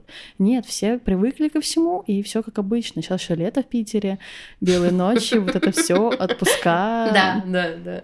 Реально люди просто пытаются вести свою... жизнь как обычно, и у них это получается, по крайней мере, у моих знакомых. Mm-hmm. Не могу сказать, что там что-то плохо у них. Вот. Ну, денег меньше стало. Это, эм, это ощущается, могу сказать, по ценам. То есть зарплата больше не стала, а цены, да. И вот из этого стало грустнее жить. А так всякие фестивали, ярмарки в Питере, концерты и так далее. Да. Саня, что у вас в РФ? Ну, у меня там родственники остались. И пара друзей тоже, наверное, пара-тройка. Может быть, больше. Может быть, пять-десять или двадцать. Я хз. Ого! Пару людей осталось в РФ. Ого! А, ну и да, у кого, у кого как на самом деле. У, у кого-то все плохо и было плохо всю жизнь. Угу. Что, в общем-то, наверное, так. Я не могу не согласиться с этим. Да. А, и будет хуже. Ну, это на самом деле, на мой взгляд, вот мог бы быть учебник «История РФ», и там просто ты открываешь страницу еще хуевее, чем на предыдущей. Потом следующую открываешь, еще хуже стало. А, с ценами тоже не очень хорошо, но это у тех людей, которые остались у меня в РФ, которые победнее. Mm-hmm. Люди, которые побогаче, в принципе, не замечают ничего. Mm-hmm. Ну, то есть в целом все окей. Mm-hmm. То есть у друзей, которые э, достаточно богатые, у них все абсолютно нормально, ничего не произошло на самом деле. Вот, все идет как-то своим чередом. Было сначала очень тревожно, а потом стало, ну, как бы, да похуй на самом деле, что там происходит, и люди спокойно там ездят за границу и делают какие-то... какие-то свои программистские тусовки uh-huh. э, в разных странах, потом возвращаются обратно, и тоже все ок. Uh-huh. Вот как-то так выглядит. Больше всего моя матушка такая говорит, что типа в РФ все всегда будет хуёво. У вас матушка такая же, как моя, получается. Да, она такая, типа, вот я прожила в РФ дофига времени, uh-huh. и как бы... все хуёвее и хуёвее становится. Вот ты не знаешь, где дна оно достигнет, достигнет, думаешь, что ты уже на дне, а там еще есть потенциал на самом деле. Uh-huh. Вот, и этот потенциал всегда реализуется, поэтому лучше не жить в РФ. Вот что мне передает моя матушка обычно. Uh-huh. Um, по поводу этого, я помню, у меня был такой прямо инсайт. Uh, мы еще не уехали. Моя подруга чуть раньше, чем я уехала, и я помню, мы говорили об одной нашей знакомой, и она, она в России, и она, подруга стала говорить, что вот как жаль, что она не может уехать, и для меня это был прямо такой кринж, кринж, потому что я подумала, что ведь, наверное, другие люди... Другие люди, которые уехали, такие говорят, как жаль, что они там бедные живут в России. Вот. А, а Блин, и это такой, знаешь, патернализм, типа, как будто все хотят уехать из России, а вообще-то нет.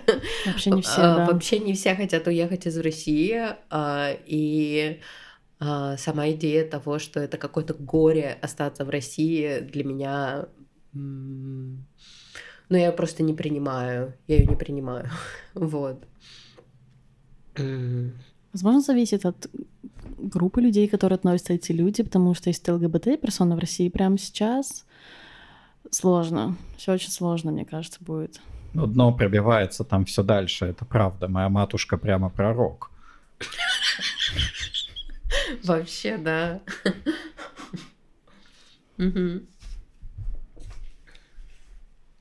Расскажешь про работу и права?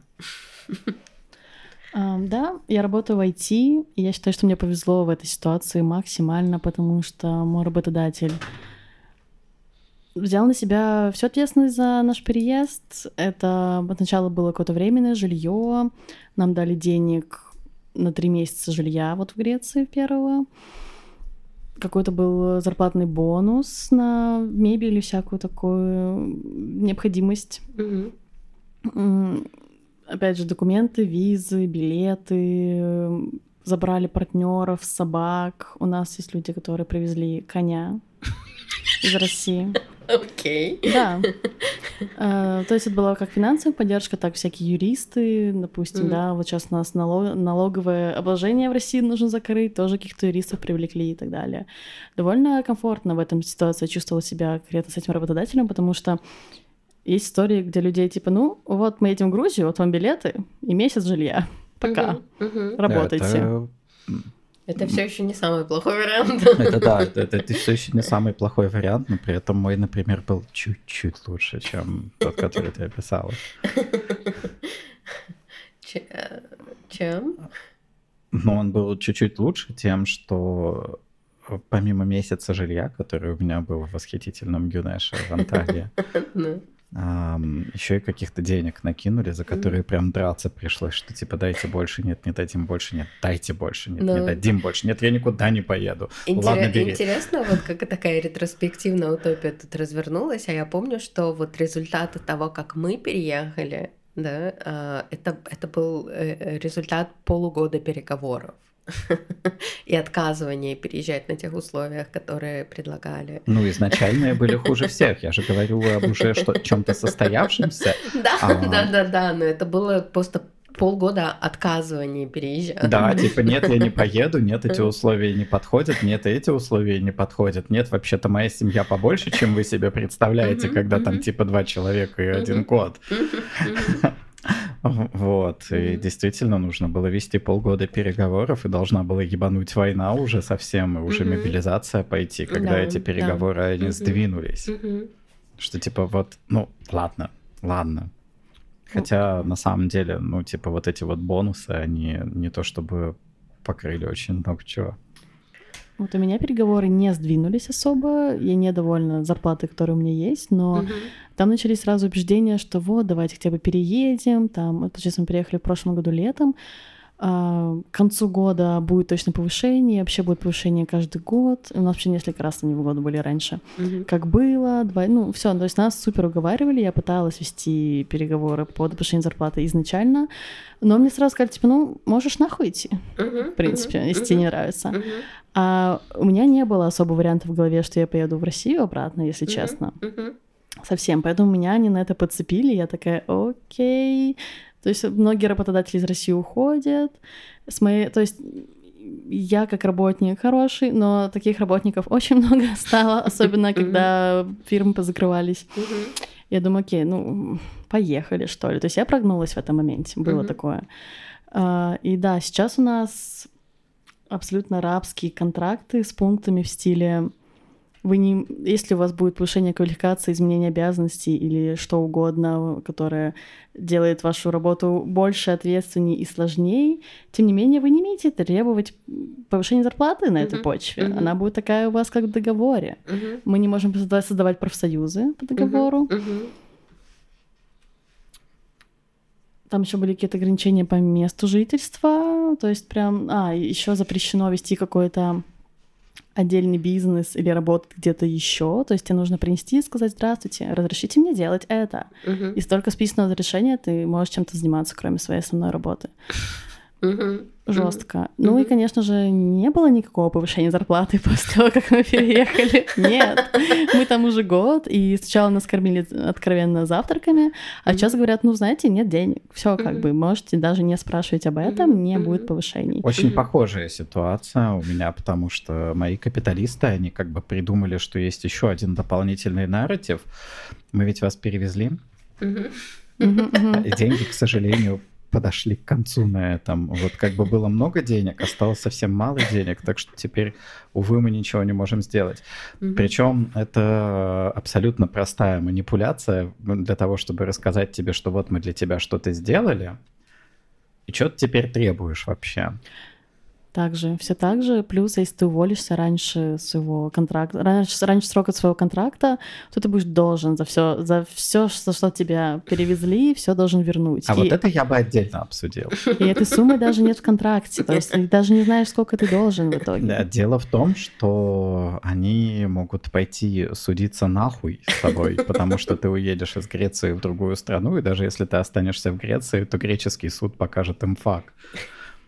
Ну, то есть они никак не смогут из тебя истребовать эти деньги. Все, что они могут сделать в реальности, это не выдать тебе твою зарплату. Поэтому, если ты будешь увольняться, у тебя договор ГПХ.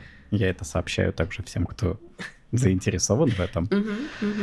Вот. А твой договор ничего не подразумевает. Ты можешь расторгнуть его приблизительно за день и сказать, что они идут нахуй, после получения своей зарплаты забрать ее, уйти, не заплатить никому никогда и ничего, и попрощаться таким образом. Это называется прилично попрощаться. После, а... после условий, которые в этом договоре, это будет абсолютно справедливо. Еще самое лучшее — это еще что-нибудь спиздить по дороге, возможно. А, а, подождите, а нету никаких э, пацанских списков хороших сотрудников? Вот ничего такого. Они же должны чем-то угрожать. В смысле, что такое пацанский список хорошего ну, сотрудника? Ну, что есть а, некая, да, в индустрии есть а, некие... А, Нет, это что, можно... Что-то. Э, эта угроза, она раньше существовала в России, но на самом деле никто никогда в своей жизни не запаривался ее реализовать. Ну, то есть, представляешь, там какой-нибудь подставушник, там, я не знаю, ты какой-нибудь супердиректор, это такой, выходишь на конференции других директоров и говоришь: так, хочу пожаловаться на его Ивана. Он обоссал мне стол. Ну, вот.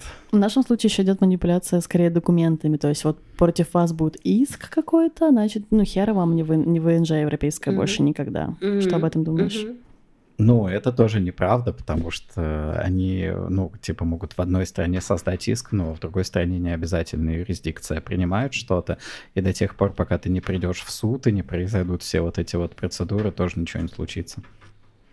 Смело можно посылать нахуй, и если что, всегда есть восхитительная Турция, которая вообще ссала на все юрисдикции вокруг. А, помимо стран Евросоюза будет место, в котором можно еще пожить, но более того, иск, там никто не будет париться. Никто не будет париться и создавать и против тебя то, что стоит дороже, чем те деньги, которые тебе дали. Реально это стоит дороже просто. Ну да, и в этом вопросе с правами, конечно, есть ощущение какой-то замкнутости, что ли, в... привязанности к этому работодателю, потому что, во-первых, процедура увольнения стала сложнее из-за всех этих возвращений бонуса и так далее. Mm-hmm. Во-вторых, чувство типа, ну, кому я нужен еще в этой стране непонятный, mm-hmm. плюс без греческого и так далее. Конечно, есть английский, но и рынок ай ти не так в Греции супер развит, как в России, например. То есть есть кому уйти, mm-hmm. но не, не такой большой вариант. И, например, если раньше в моей компании повышение зарплаты также... часто получалось манипуляциями в стиле: вот мой оффер, здесь столько mm-hmm. денег. Mm-hmm. Я mm-hmm. хочу столько денег, или я уйду. Mm-hmm. Здесь так уже не прокатывает, наверное. Нужно попробовать, кстати. Я думаю, что это старое правило все еще работает, потому что вот эти вот всякие угрозы судами — это, в принципе, пустой пшик. Ну, то есть это просто такие надутые щеки, как у жабы, а на самом деле все эти судебные шляпы, они стоят дороже, чем ну, те деньги, которые ты уносишь. Вот. Потом уровень документирования во всяких конторах, он настолько трешовый и убогий, что нужно нанимать очень дор- дорогих юристов, чтобы они это делали. Вот. А относительно поиска другой работы, на самом деле, есть вот этот вот ужасный движ ухода в офис, да, но mm-hmm. он произойдет не, не, во всей, не во всем мире, и, скорее всего, можно, например, жить в Греции, искать работу в другой международной компании. Я движ ухода в офис вообще не понимаю. Зачем? Вы хотите платить за офис? Я же вроде работаю так же. В основном его придумывает менеджерский персонал и поддерживает менеджерский персонал от самых высоких до каких-то middle менеджеров, потому что это люди, которым очень сложно доказать свою полезность и нужность в принципе. То есть, ну, это на самом деле бессмысленная работа, которая нахуй не нужна. То есть есть капиталист, есть люди, которые выполняют реальную работу. Все, на этом заканчиваются как бы те люди, которые что-то делают. Капиталист ничего не делает. Ну, я в пош... этой системе это менедж... была шутка, честно говоря. Менеджер — это, ну, как человек с такой плеточкой, который работаете, да, работаете. Да, дело в том, что человек с плеточкой нахуй не нужен в том же ай ти, и человек с плеточкой всегда будет держаться за свое место и рассказывать сказки о том, что, ну, я нужен хотя бы для того, чтобы контролировать, чтобы в офисе кондиционеры работали. То есть я должен где-то сидеть. Когда я где-то сижу, то это значит, что я где-то нахожусь, а раз я где-то нахожусь, значит, мне за это деньги платят. Ну, то есть вот эта вот логика. Они еще могут делать красивые презентации с результатами, mm-hmm. что mm-hmm. мы сделали а, в этом спринте. Уже, скорее всего, вот кресло шатается под ними из-за нейросетей, которые будут делать такие же красивые булшитовые презентации, но за минуту, а не за два дня. Поэтому да, ну типа средний менеджерский класс просто сейчас трясется, и причины для этой тряски есть. Ага, и высшие ага. тоже, потому что, ну, типа, очень тяжело объяснить себя, свое присутствие где-то, свою нужность, ее тяжело почувствовать и объяснить. Ну, это Я... же все наследие ковида на самом деле, и, и ну, а наследие ковида в том плане, что очень много людей, которые ушли из офиса, поняли, что, а зачем им возвращаться? Типа, ты, ты тратишь деньги, когда ты работаешь в офисе, при том, что тебе не столько платят, чтобы mm-hmm. ты тратил деньги для того, чтобы работать. Так что да, просто какая-то часть пере, переключится. Кстати, есть же еще куча долбоебов, которые читают твиттер Илона Маска, и эти долбоебы являются условно нашими хозяевами на работе. Ну, то есть это нормально, ну, типа... Очень-очень много глупеньких людей, которые имеют какую-то иерархическую свою ставку. Вот, я думаю, что часть контор просто вернет действительно в офис кого-то, а другая часть будет либо full remote, либо гибрид, и можно будет нормально жить. То есть и раньше, и до ковида можно было, находясь в России, найти себе работу где-нибудь в Electronic Arts, писать код к играм. И это была вполне существующая возможность, точно так же в тестировании во всяких других ай ти-сферах. После тоже ничего не поменялось особо, просто больше появилось возможностей. Вот, как-то так. Ну, вопрос прав еще, кстати, часто не связан даже с работой. Попадаешь в какую-то ситуацию в Греции, где хочешь покачать права или как-то разобраться с человеком? Нет. Да. Можешь да, забыть да. об этом, потому ну, что, да. ну, кто тебя будет слышать на твоем английском? Ну, нет. Ну, да, Вообще, да, вот я как... в этом плане чувствую себя прям беззащитной это иногда. Очень, это очень... Это супер какой-то... Это, это такое вообще место фрустрации. Вот, например, я купила... Я занялась линогравюрой, я купила себе для линогравюры очень дорогие краски. И я купила, и банка краски там стоит где-то шестьсот рублей российских. Вот, и мне ее привезли, это стеклянная банка, она разбита, потому что ее плохо упаковали. И я начала, что я ненавижу делать, оформлять возврат. Там есть простой способ, типа, вернуть возврат, если от тебя что-то не подошло. Ты просто приносишь вещь и... тебе потом приходят деньги обратно. А когда это бракованная вещь, то тебе надо доказывать свой кейс. И я начала...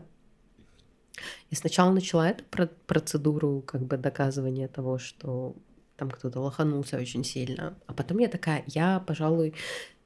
На одной из этих площадок есть опция английской поддержки. И я обратилась в английскую поддержку. Они такие, мы с вами в течение одного рабочего дня свяжемся. Это была суббота, в понедельник.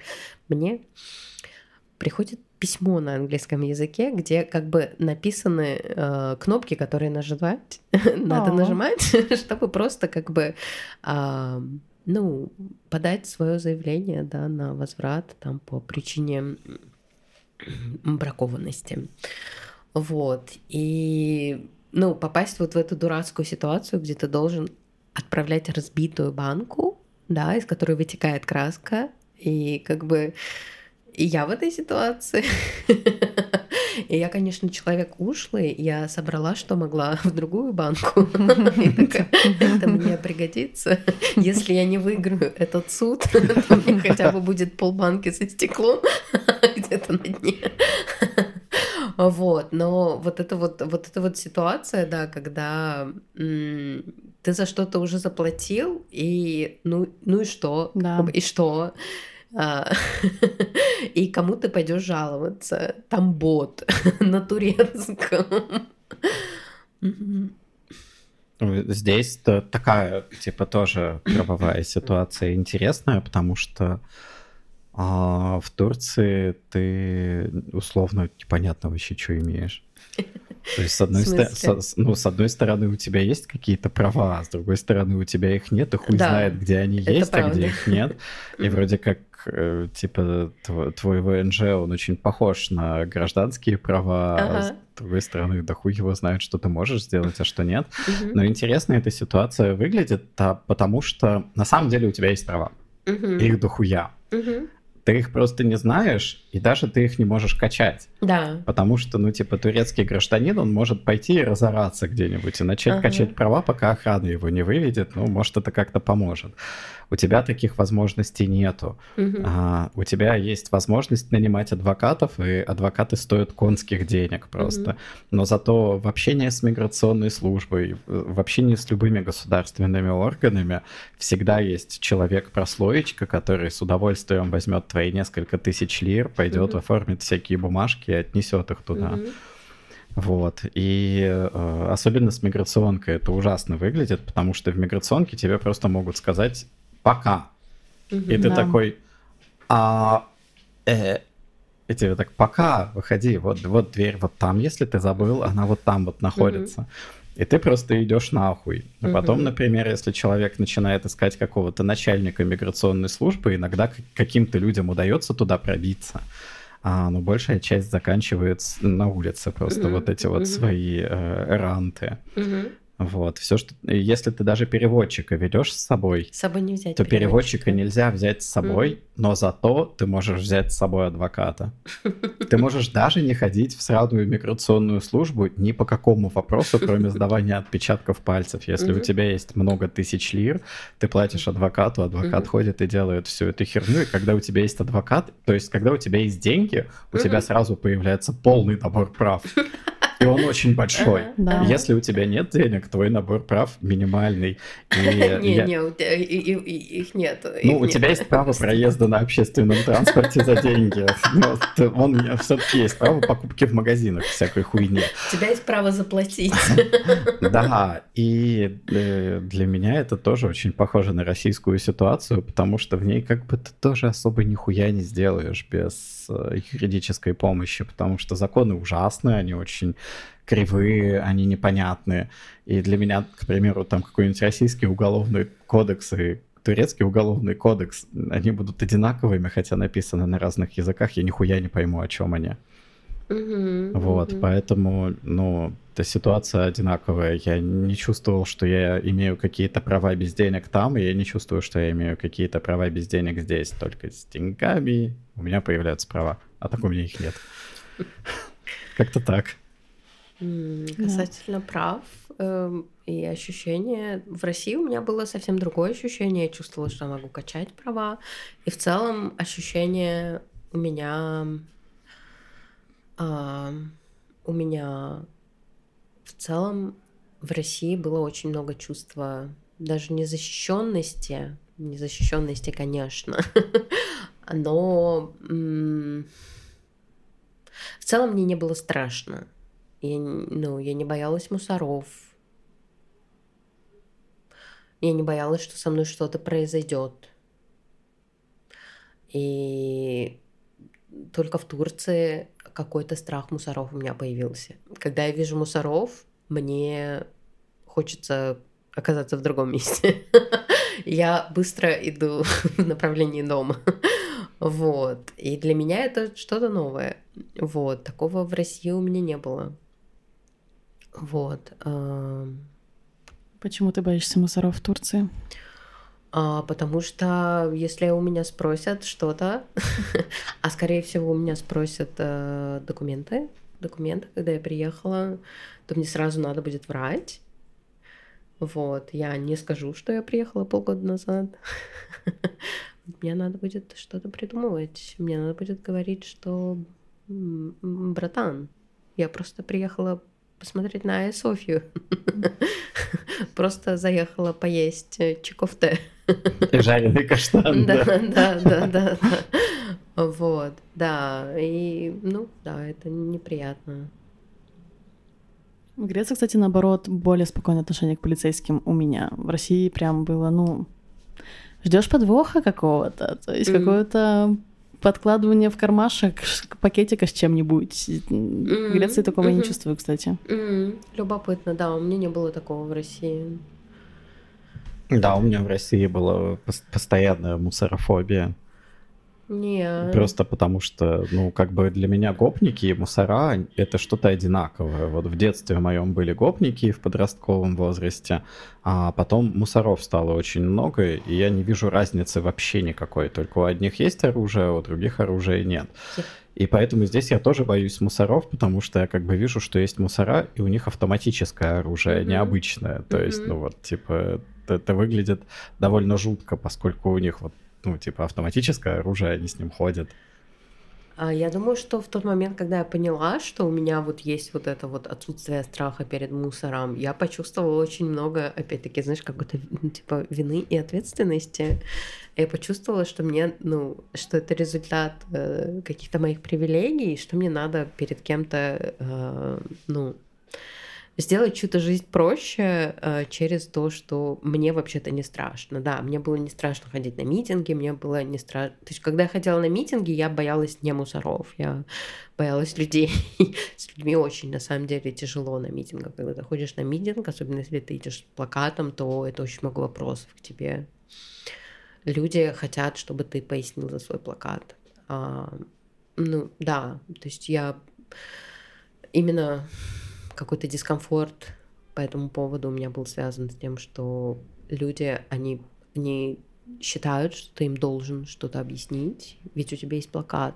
Это значит, что ты тут э, с ними подискутировать на тему, э, на какую-то тему, да, вот. Ну, я могу это понять. Может, ты хочешь высказаться, поэтому у тебя есть плакат. Может, с тобой можно об этом поговорить. Да, да, но потом я говорю, нет. И человек такой, да, вот же плакат.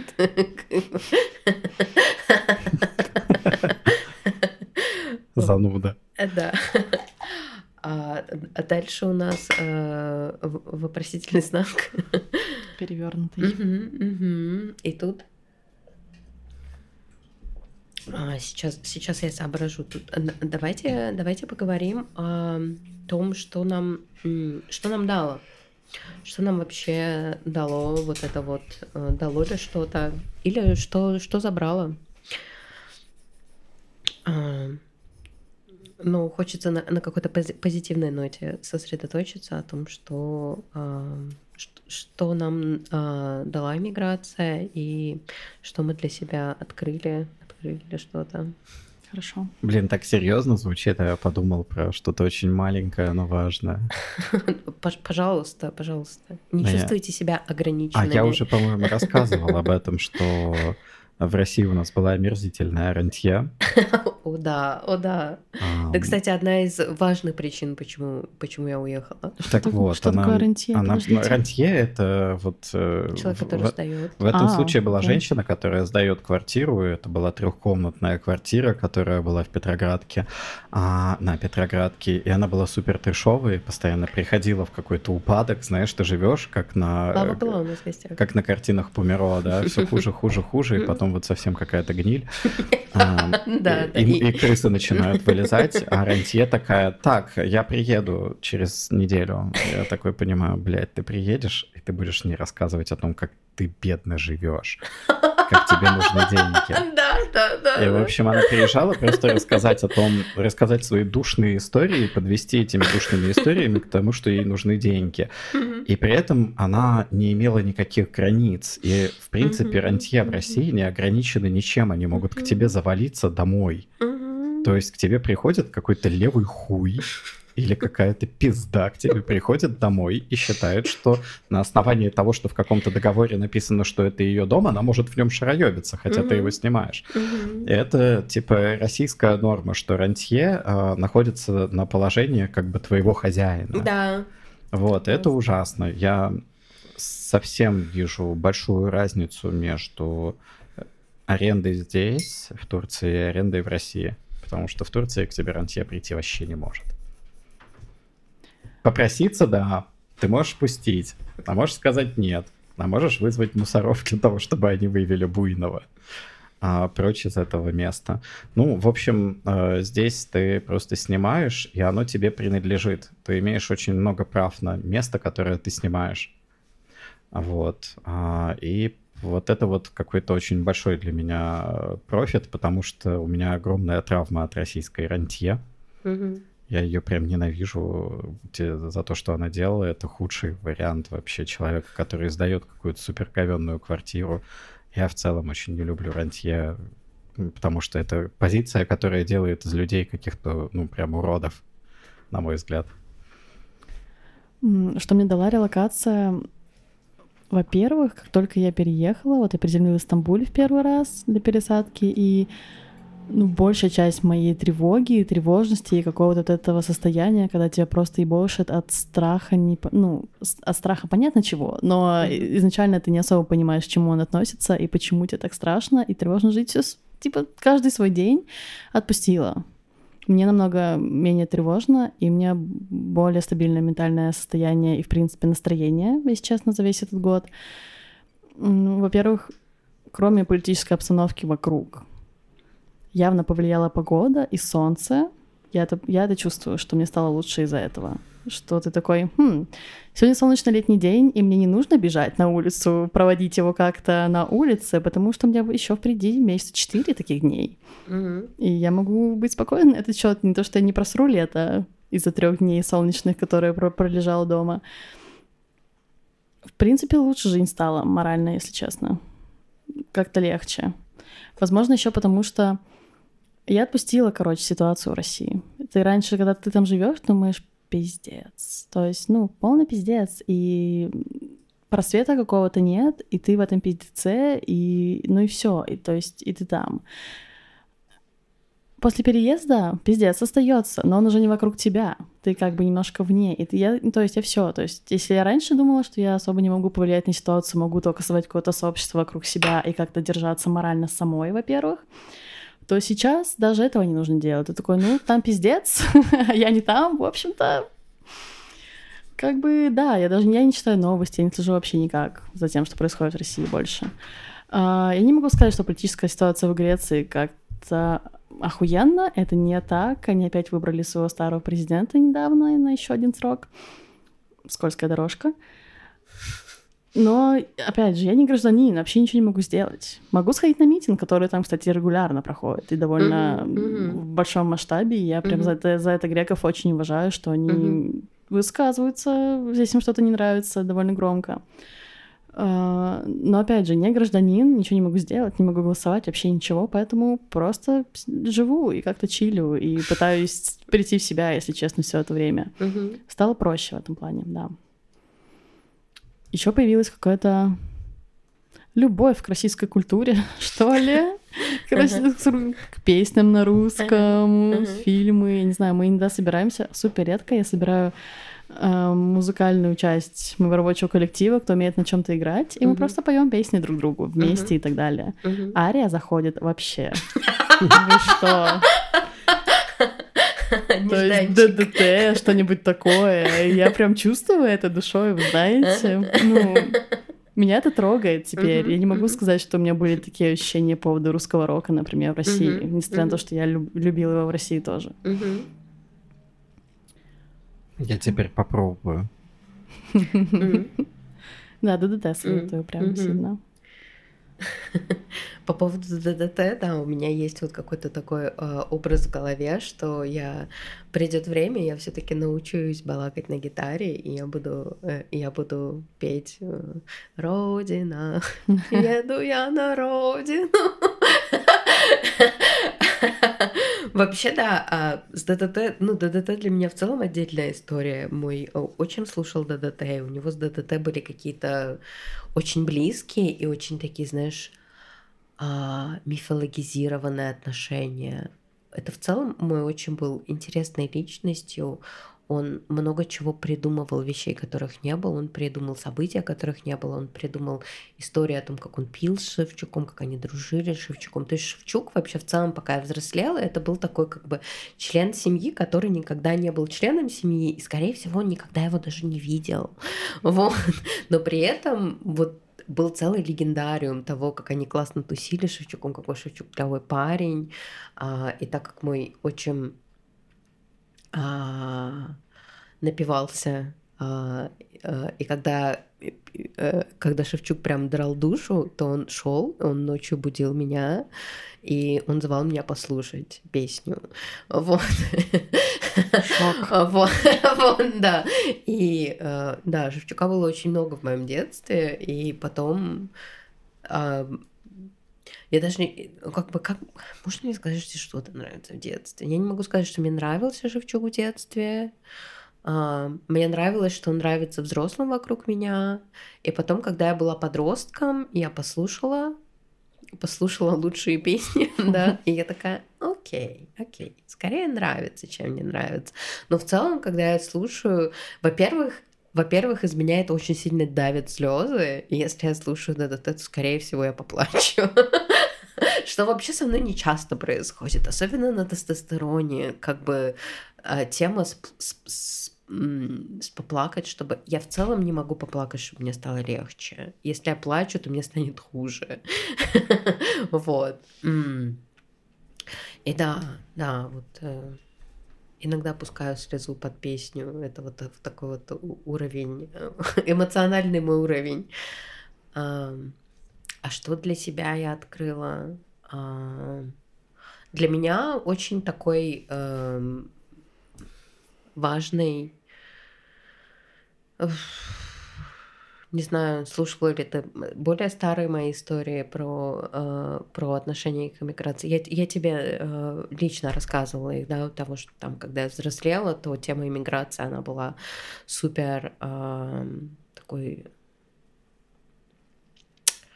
важной в моей семье. Все говорили о том, как важно уехать, что невозможно оставаться в России, что очень важно делать все, что от тебя зависит, чтобы от, из России уехать, что в России невозможно быть человеком, и вот все такое. И я в это очень долго верю, я в этом выросла, и ну, для себя ну, и, и я очень сильно боялась того, что я не смогу уехать из России, э, что я чего-то не сделаю, и мне придется остаться в России.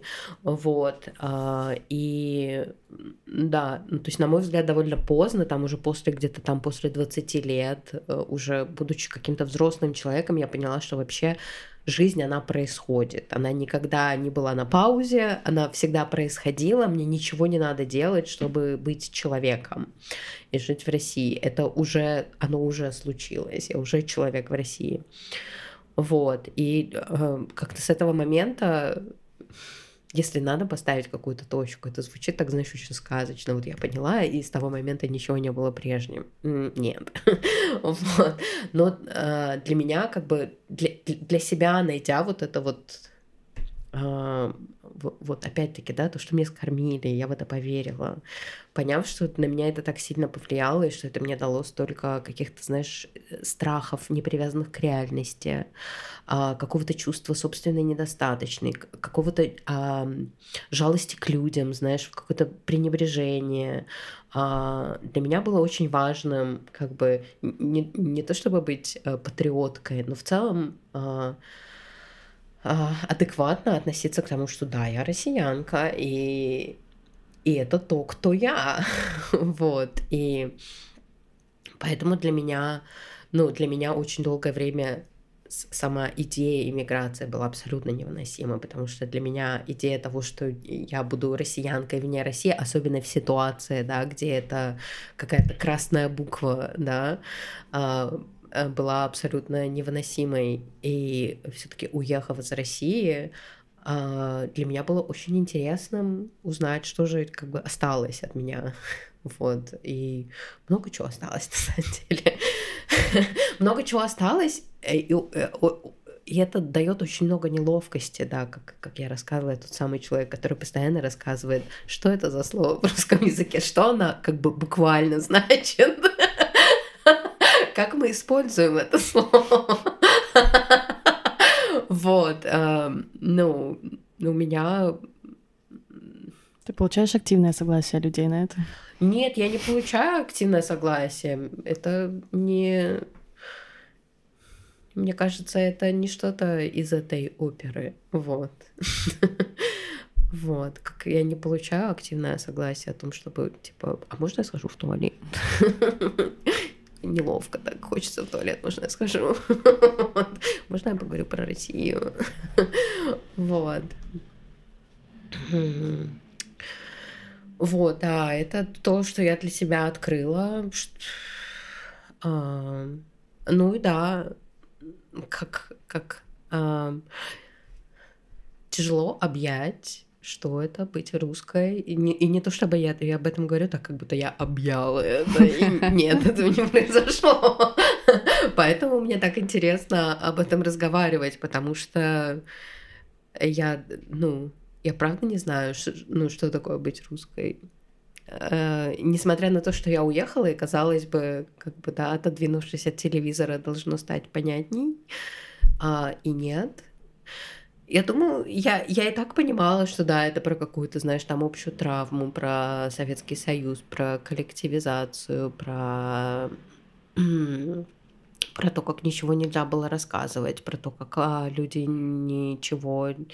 Про то, как ты не знаешь историю своей семьи, потому что о ней нельзя было разговаривать, вот, потому что что-то там было не такое, а это плохо, и это опасно, и это, и это история, которая нас объединяет, эта история, в общем-то, есть в каждой семье, а, так или иначе. Блин, ну это как постоянная история абьюза власти просто. Ну это... да, ну да, да. И это, и это очень, да, схожая ситуация того, как люди вырабатывают какую-то апатию по отношению к, в целом, какой-то политической позиции или к, к идее о том, что что-то можно изменить или что-то можно делать самим. Вот. А, что это очень, ну, объединяющая штука, и для меня быть... русской, это вот про, про это, про, про, про, общий, про общий исторический контекст, хотя он совсем не общий на самом деле, да, и а, там моя семья из Петербурга, а, и там... И на мою семью очень сильно повлияла, да, там война, а на чью-то семью не очень сильно повлияла война, и в их семье... Ну, как бы, я помню, когда я первый раз встретила человека, который такой, нет, а в моей семье не говорили про войну. Я такая, серьезно, так бывает? Потому что в моей семье не затыкались на эту тему. И не то, чтобы они что-то говорили про войну. Просто это постоянный, знаешь, вот такой фоновый контроль о том, как ты говоришь про войну, о том, как ты относишься к войне, о том, как ты уважаешь войну. Вот. Не то, чтобы кто-то что-то рассказывал, потому что, да, на самом деле никто не рассказывал, каково это было. Блин, это звучит очень страшно и отвратительно, вот этот вот культ войны, которым все прошито. Ага, ага. Просто, не знаю, для меня это не то, чтобы быть русским. Да, для меня очень сильно, для меня это очень сильно, поэтому очень сильно, очень тяжело было, когда началась война, и я такая, ребят, а про что это было? Простите меня, пожалуйста, я просто хотела уточнить, а вот это вот все никогда больше Больше это было про что? Вот.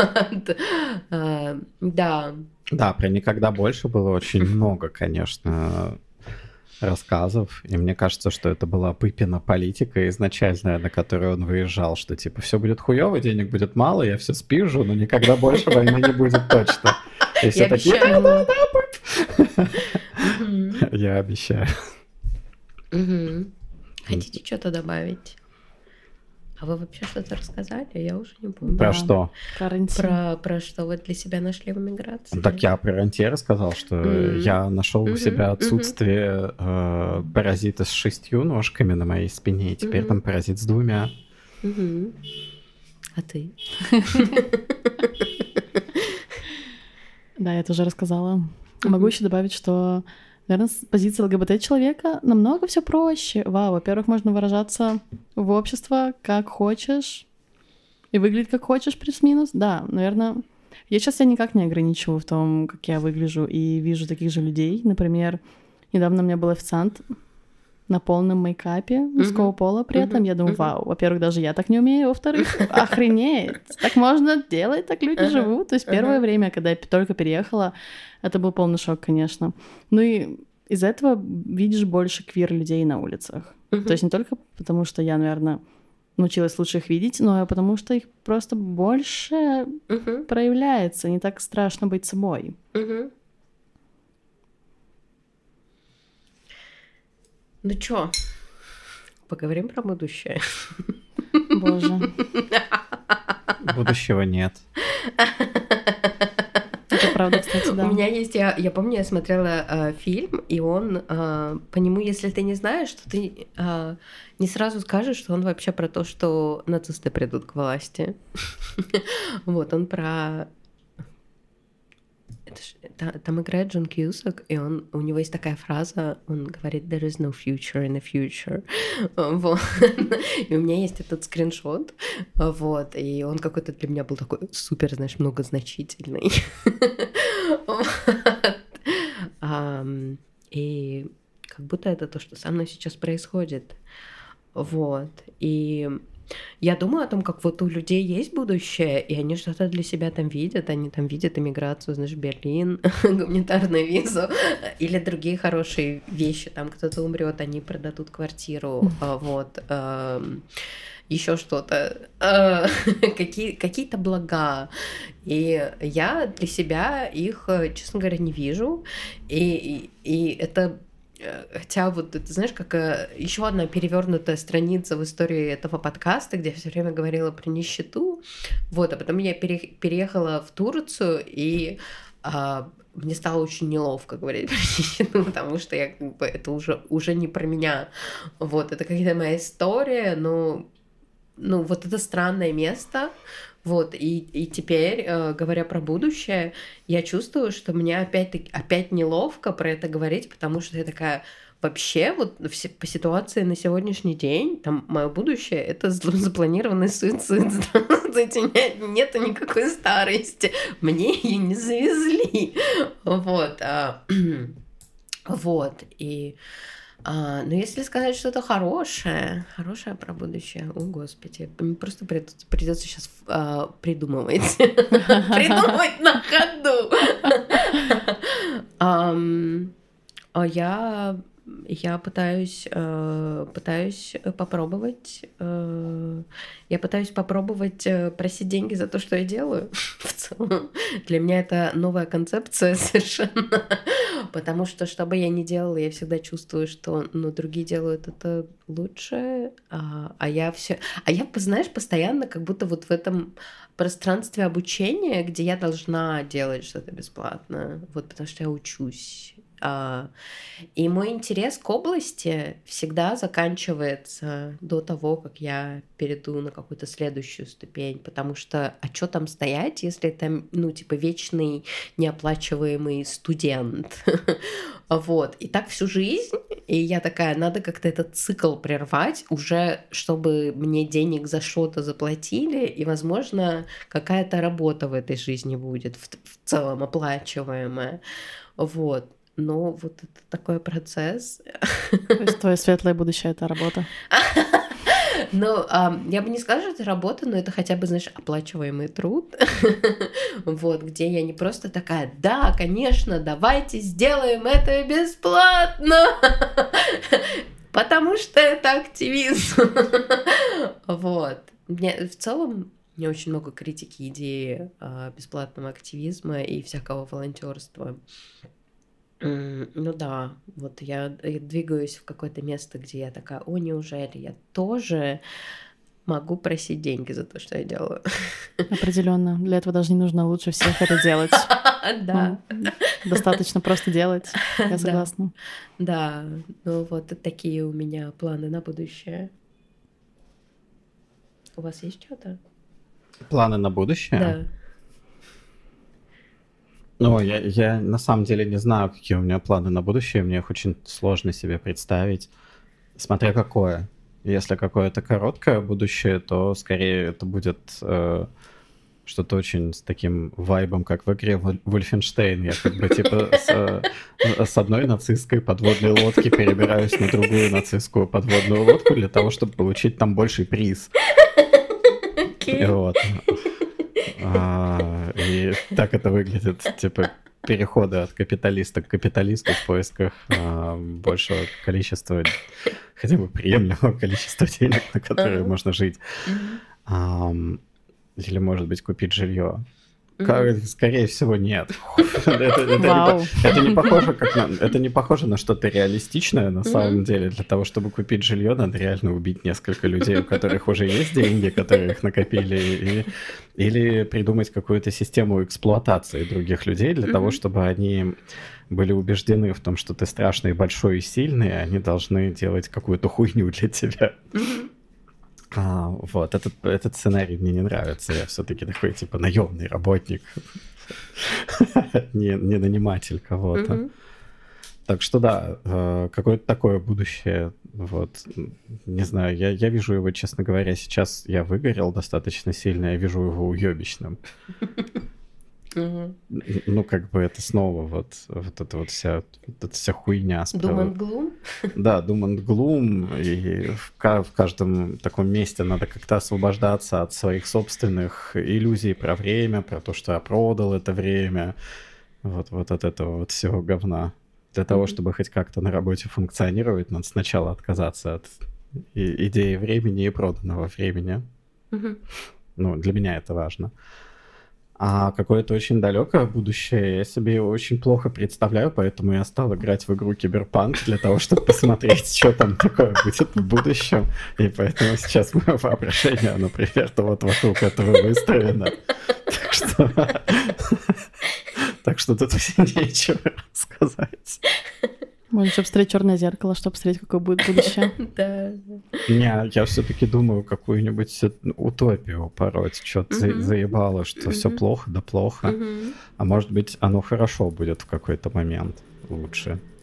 Чуть-чуть. Потом еще у меня есть всякие мысли про будущее России и... Но как-то для меня сначала это было важно, первые месяцы, когда я еще мог разистериться и такой, ну все, я еду обратно. Uh-huh. Просто потому что, не знаю, какую-то бытовую проблему решить uh-huh. не смог сам. Uh-huh. Такое со мной часто бывает. Uh-huh. а, а сейчас я не, не выделяю для себя будущего отдельной России. Я просто думаю, что весь этот мир, ну, он абсолютно катится в пизду. Что мы это никак не остановим, что все, все вложения, которые мы можем сейчас сделать, это как инвестиции в смерть, они бесполезны, мы ничего не сможем добиться вообще никогда. Я так стараюсь не брать эту ноту. Вот, и поэтому кроме индивидуализма нихуя нет, и все это результат того, что я очень много антиутопий сожрал на своем жизненном пути, и поэтому я думаю, что мне надо подлечиться чем-нибудь хорошим, но, но, не, но не обоссанным Платоном, Платону, чем мудацкую хуйню написал. Вот, я думаю, что будущее тогда станет получше, когда я начну думать про него получше. О, oh, nice. Что-то nice. Такое. Uh-huh, uh-huh. У меня вот нет планов, то есть прям сложно смотреть в будущее дальше одного месяца, если честно. Но есть мечты на будущее. Одна из них — я хочу путешествовать, не хочу работать. Охуенно, вообще просто поддерживаю, это идеально. Да, не хочу работать, причем и при этом хочу какой-то иметь инкам, так сказать, денежный, и пытаюсь сейчас понять, что же могу сделать для этого, кроме OnlyFans. Это этот вариант мы оставим. Он всегда будет, я считаю. Да, хотелось бы, ну, пока вот мечта, которая плюс-минус сформирована, облачно, это поехать в Азию и волонтерить там за еду и жилье, грубо mm-hmm. говоря, и mm-hmm. так вот проехать какую-то часть Азии, посмотреть, mm-hmm. как там вообще люди живут. У меня mm-hmm. был уже такой опыт, небольшой, на два месяца, это путешествие скорее, типа, там, год, полтора, может, mm-hmm. полгода, может, мне там не понравится, кто знает, нужно mm-hmm. сначала попробовать. Mm-hmm. Хочется посмотреть просто, как вообще люди живут в других местах, и как у них устроена жизнь, и самое главное, возможно, получится понять, где я хочу жить, потому что на данный момент... Я не знаю. То есть я прям, хм, где бы я жила? Ну, в Амстердаме, возможно, да. Uh-huh, uh-huh. Но это, опять же, место притяжения многих очень людей. Uh-huh. Вот так, да, чувств- почувствовать себя дома где-то. Хотя, на самом деле, я чувствую себя дома в Греции вполне себе. Но это потому, что я привезла с собой все интерьерные штуки, которые у меня были. Не знаю, Ганешу, алтарь, укулеле, всякие штуки для жжения благовоний и так далее. И мне uh-huh. довольно уютно и хорошо, но... Оставаться в этом городе я бы, наверное, не хотела навсегда. Нет такого mm-hmm. чувства, что все, давайте мне гражданство, не. Mm-hmm. Да, поэтому, да, путешествовать и не работать. Нужно, нужны идеи какие-то, как это сделать. Сначала скинуть двух паразитов, капиталист и рантье. То есть это, на самом деле, фантазии о том, как избежать капитализм. А вот, кстати, еще про мечты. Мне mm-hmm. тут недавно поделилась со мной новая знакомая идеей, что она хочет, ну, опять же, купить землю, неважно, и mm-hmm. как-то сделать коммуну. И я такая, mm-hmm. подождите, я же могу сделать лесбосепаративную коммуну, и это реально возможно, вроде бы. Ага. Вот, ага. было бы здорово такое сделать. Ага. Как? На какие деньги? Как она будет устроена? Это очень много вопросов, но какая-то вот, опять же... Лимонная мечта uh-huh, uh-huh. у меня есть, где uh-huh. люди такие, поддерживаем друг друга, делим ресурсы, делаем, что мы можем uh-huh. друг для друга, и как-то живем в этом мире. Было бы здорово. Uh-huh. Клево. Я прямо зарядился от твоих фантазий, мне они очень понравились. И про коммуну тоже понравилось. Сделай из них планы. Потому что мне кажется, что у меня на, ну, на месте фантазии там просто что-то выгоревшее, совершенно какое-то пустое. Выгоревшее, выгоревшее поле. Выгоревшее поле, да, потому что их просто нету. Ну, то есть это был не сарказм сейчас? Нет, это, это а, был окей. не сарказм. Я прямо искренне порадовался твоим фантазиям. Они классные.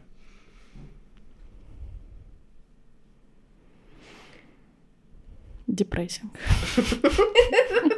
Да, почему? Я не чувствую в будущем какой-то светлой ноты. Особенно, когда я начинаю думать обо всем, что происходит вокруг, и там принимать во внимание политику, капитализм, uh-huh. эксплуатацию uh-huh. и так далее. Uh-huh. То есть я не думаю об этом, uh-huh.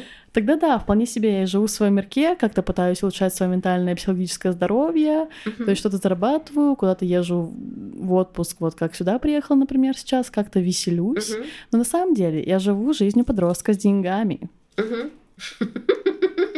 Да. А нахуя другая жизнь? Что, что там в ней на самом деле лучше-то? Вот такое чувство, что как будто бы, чтобы строить планы прям на будущее, знаешь, чего-то, добиваться. Uh-huh. Нужна какая-то взрослая, что ли, позиция, которая uh-huh. в то же время оценивает, то есть обстановку вокруг, и такой, uh-huh. окей, ну в этой ситуации я могу сделать это, это и это, чтобы достичь своих, своих целей.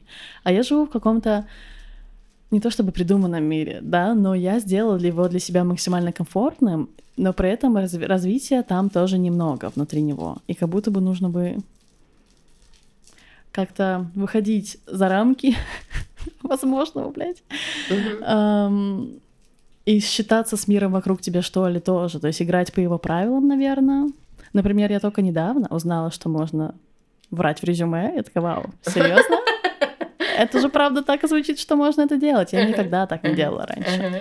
Потом очень важно хорошо провраться на собеседование. Ну, вообще, да. А как ты это использовала уже? Пока нет, я, видишь, живу со своим релацирующим меня, релацирующим меня работодателем. Который там угрожает, что типа ой-ой-ой, мы как в суд-то пойдем. Но пойдут если... клочки по закоулочкам. А пойти они на самом деле могут только нахуй. Ладно, я просто напомнила об этом. Я запомню это, спасибо.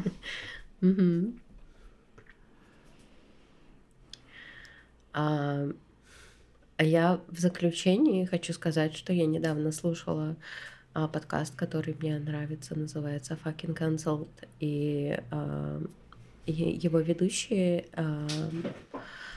они были в, в программе, они находятся в программе двенадцати шагов, и программа двенадцати шагов, она очень меня всегда а, интересовала. Она меня интересовала, но при этом я никогда не могла в нее пойти, потому что я никогда на самом деле не хотела а, завязать ни с чем, ни с какими веществами в своей жизни никогда не хотела завязать. Я в какой-то момент в своей жизни для себя с таким... Вау! Открыла, что я, оказывается, жила с зависимостью, что там у меня были всякие а, сопутствующие проблемы, связанные там, с поиском веществ, а, там, а, с неадекватным поведением, а, с не... ну, в... со всякими проблемами психологическими, знаешь, там, с депрессией, которые я лечила амфетаминами, а, вот, и всякие такие а, невеселые вещи. Мне всегда интересно слушать про двенадцать шагов. И в двенадцати шагах есть... Э, сейчас я буду, наверное, просто врать. Они говорили про третий шаг.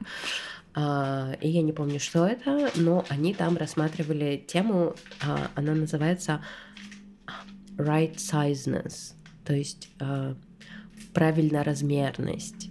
Вот. Того, что, например, работая со своей виной, со своей ответственностью, ты... также работаешь с, с, с корректным объемом этой ответственности и вины. Вот, и важно понимать... А, третий шаг.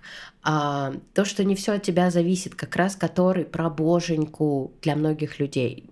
Почему многим людям тяжело идти в двенадцать шагов, и многим людям кажется, что это про боженьку, что там надо признавать, что боженька всем управляет. Вообще-то но... они пишут да. с больших букв high power и... Да, да, но, да, да, но это включает все что угодно, и это не про боженьку. Вот, и как раз-таки там right-sizeness играет важную роль, потому что важно понять, что не все от тебя зависит, и ты не за все несешь ответственность. И, и это такой...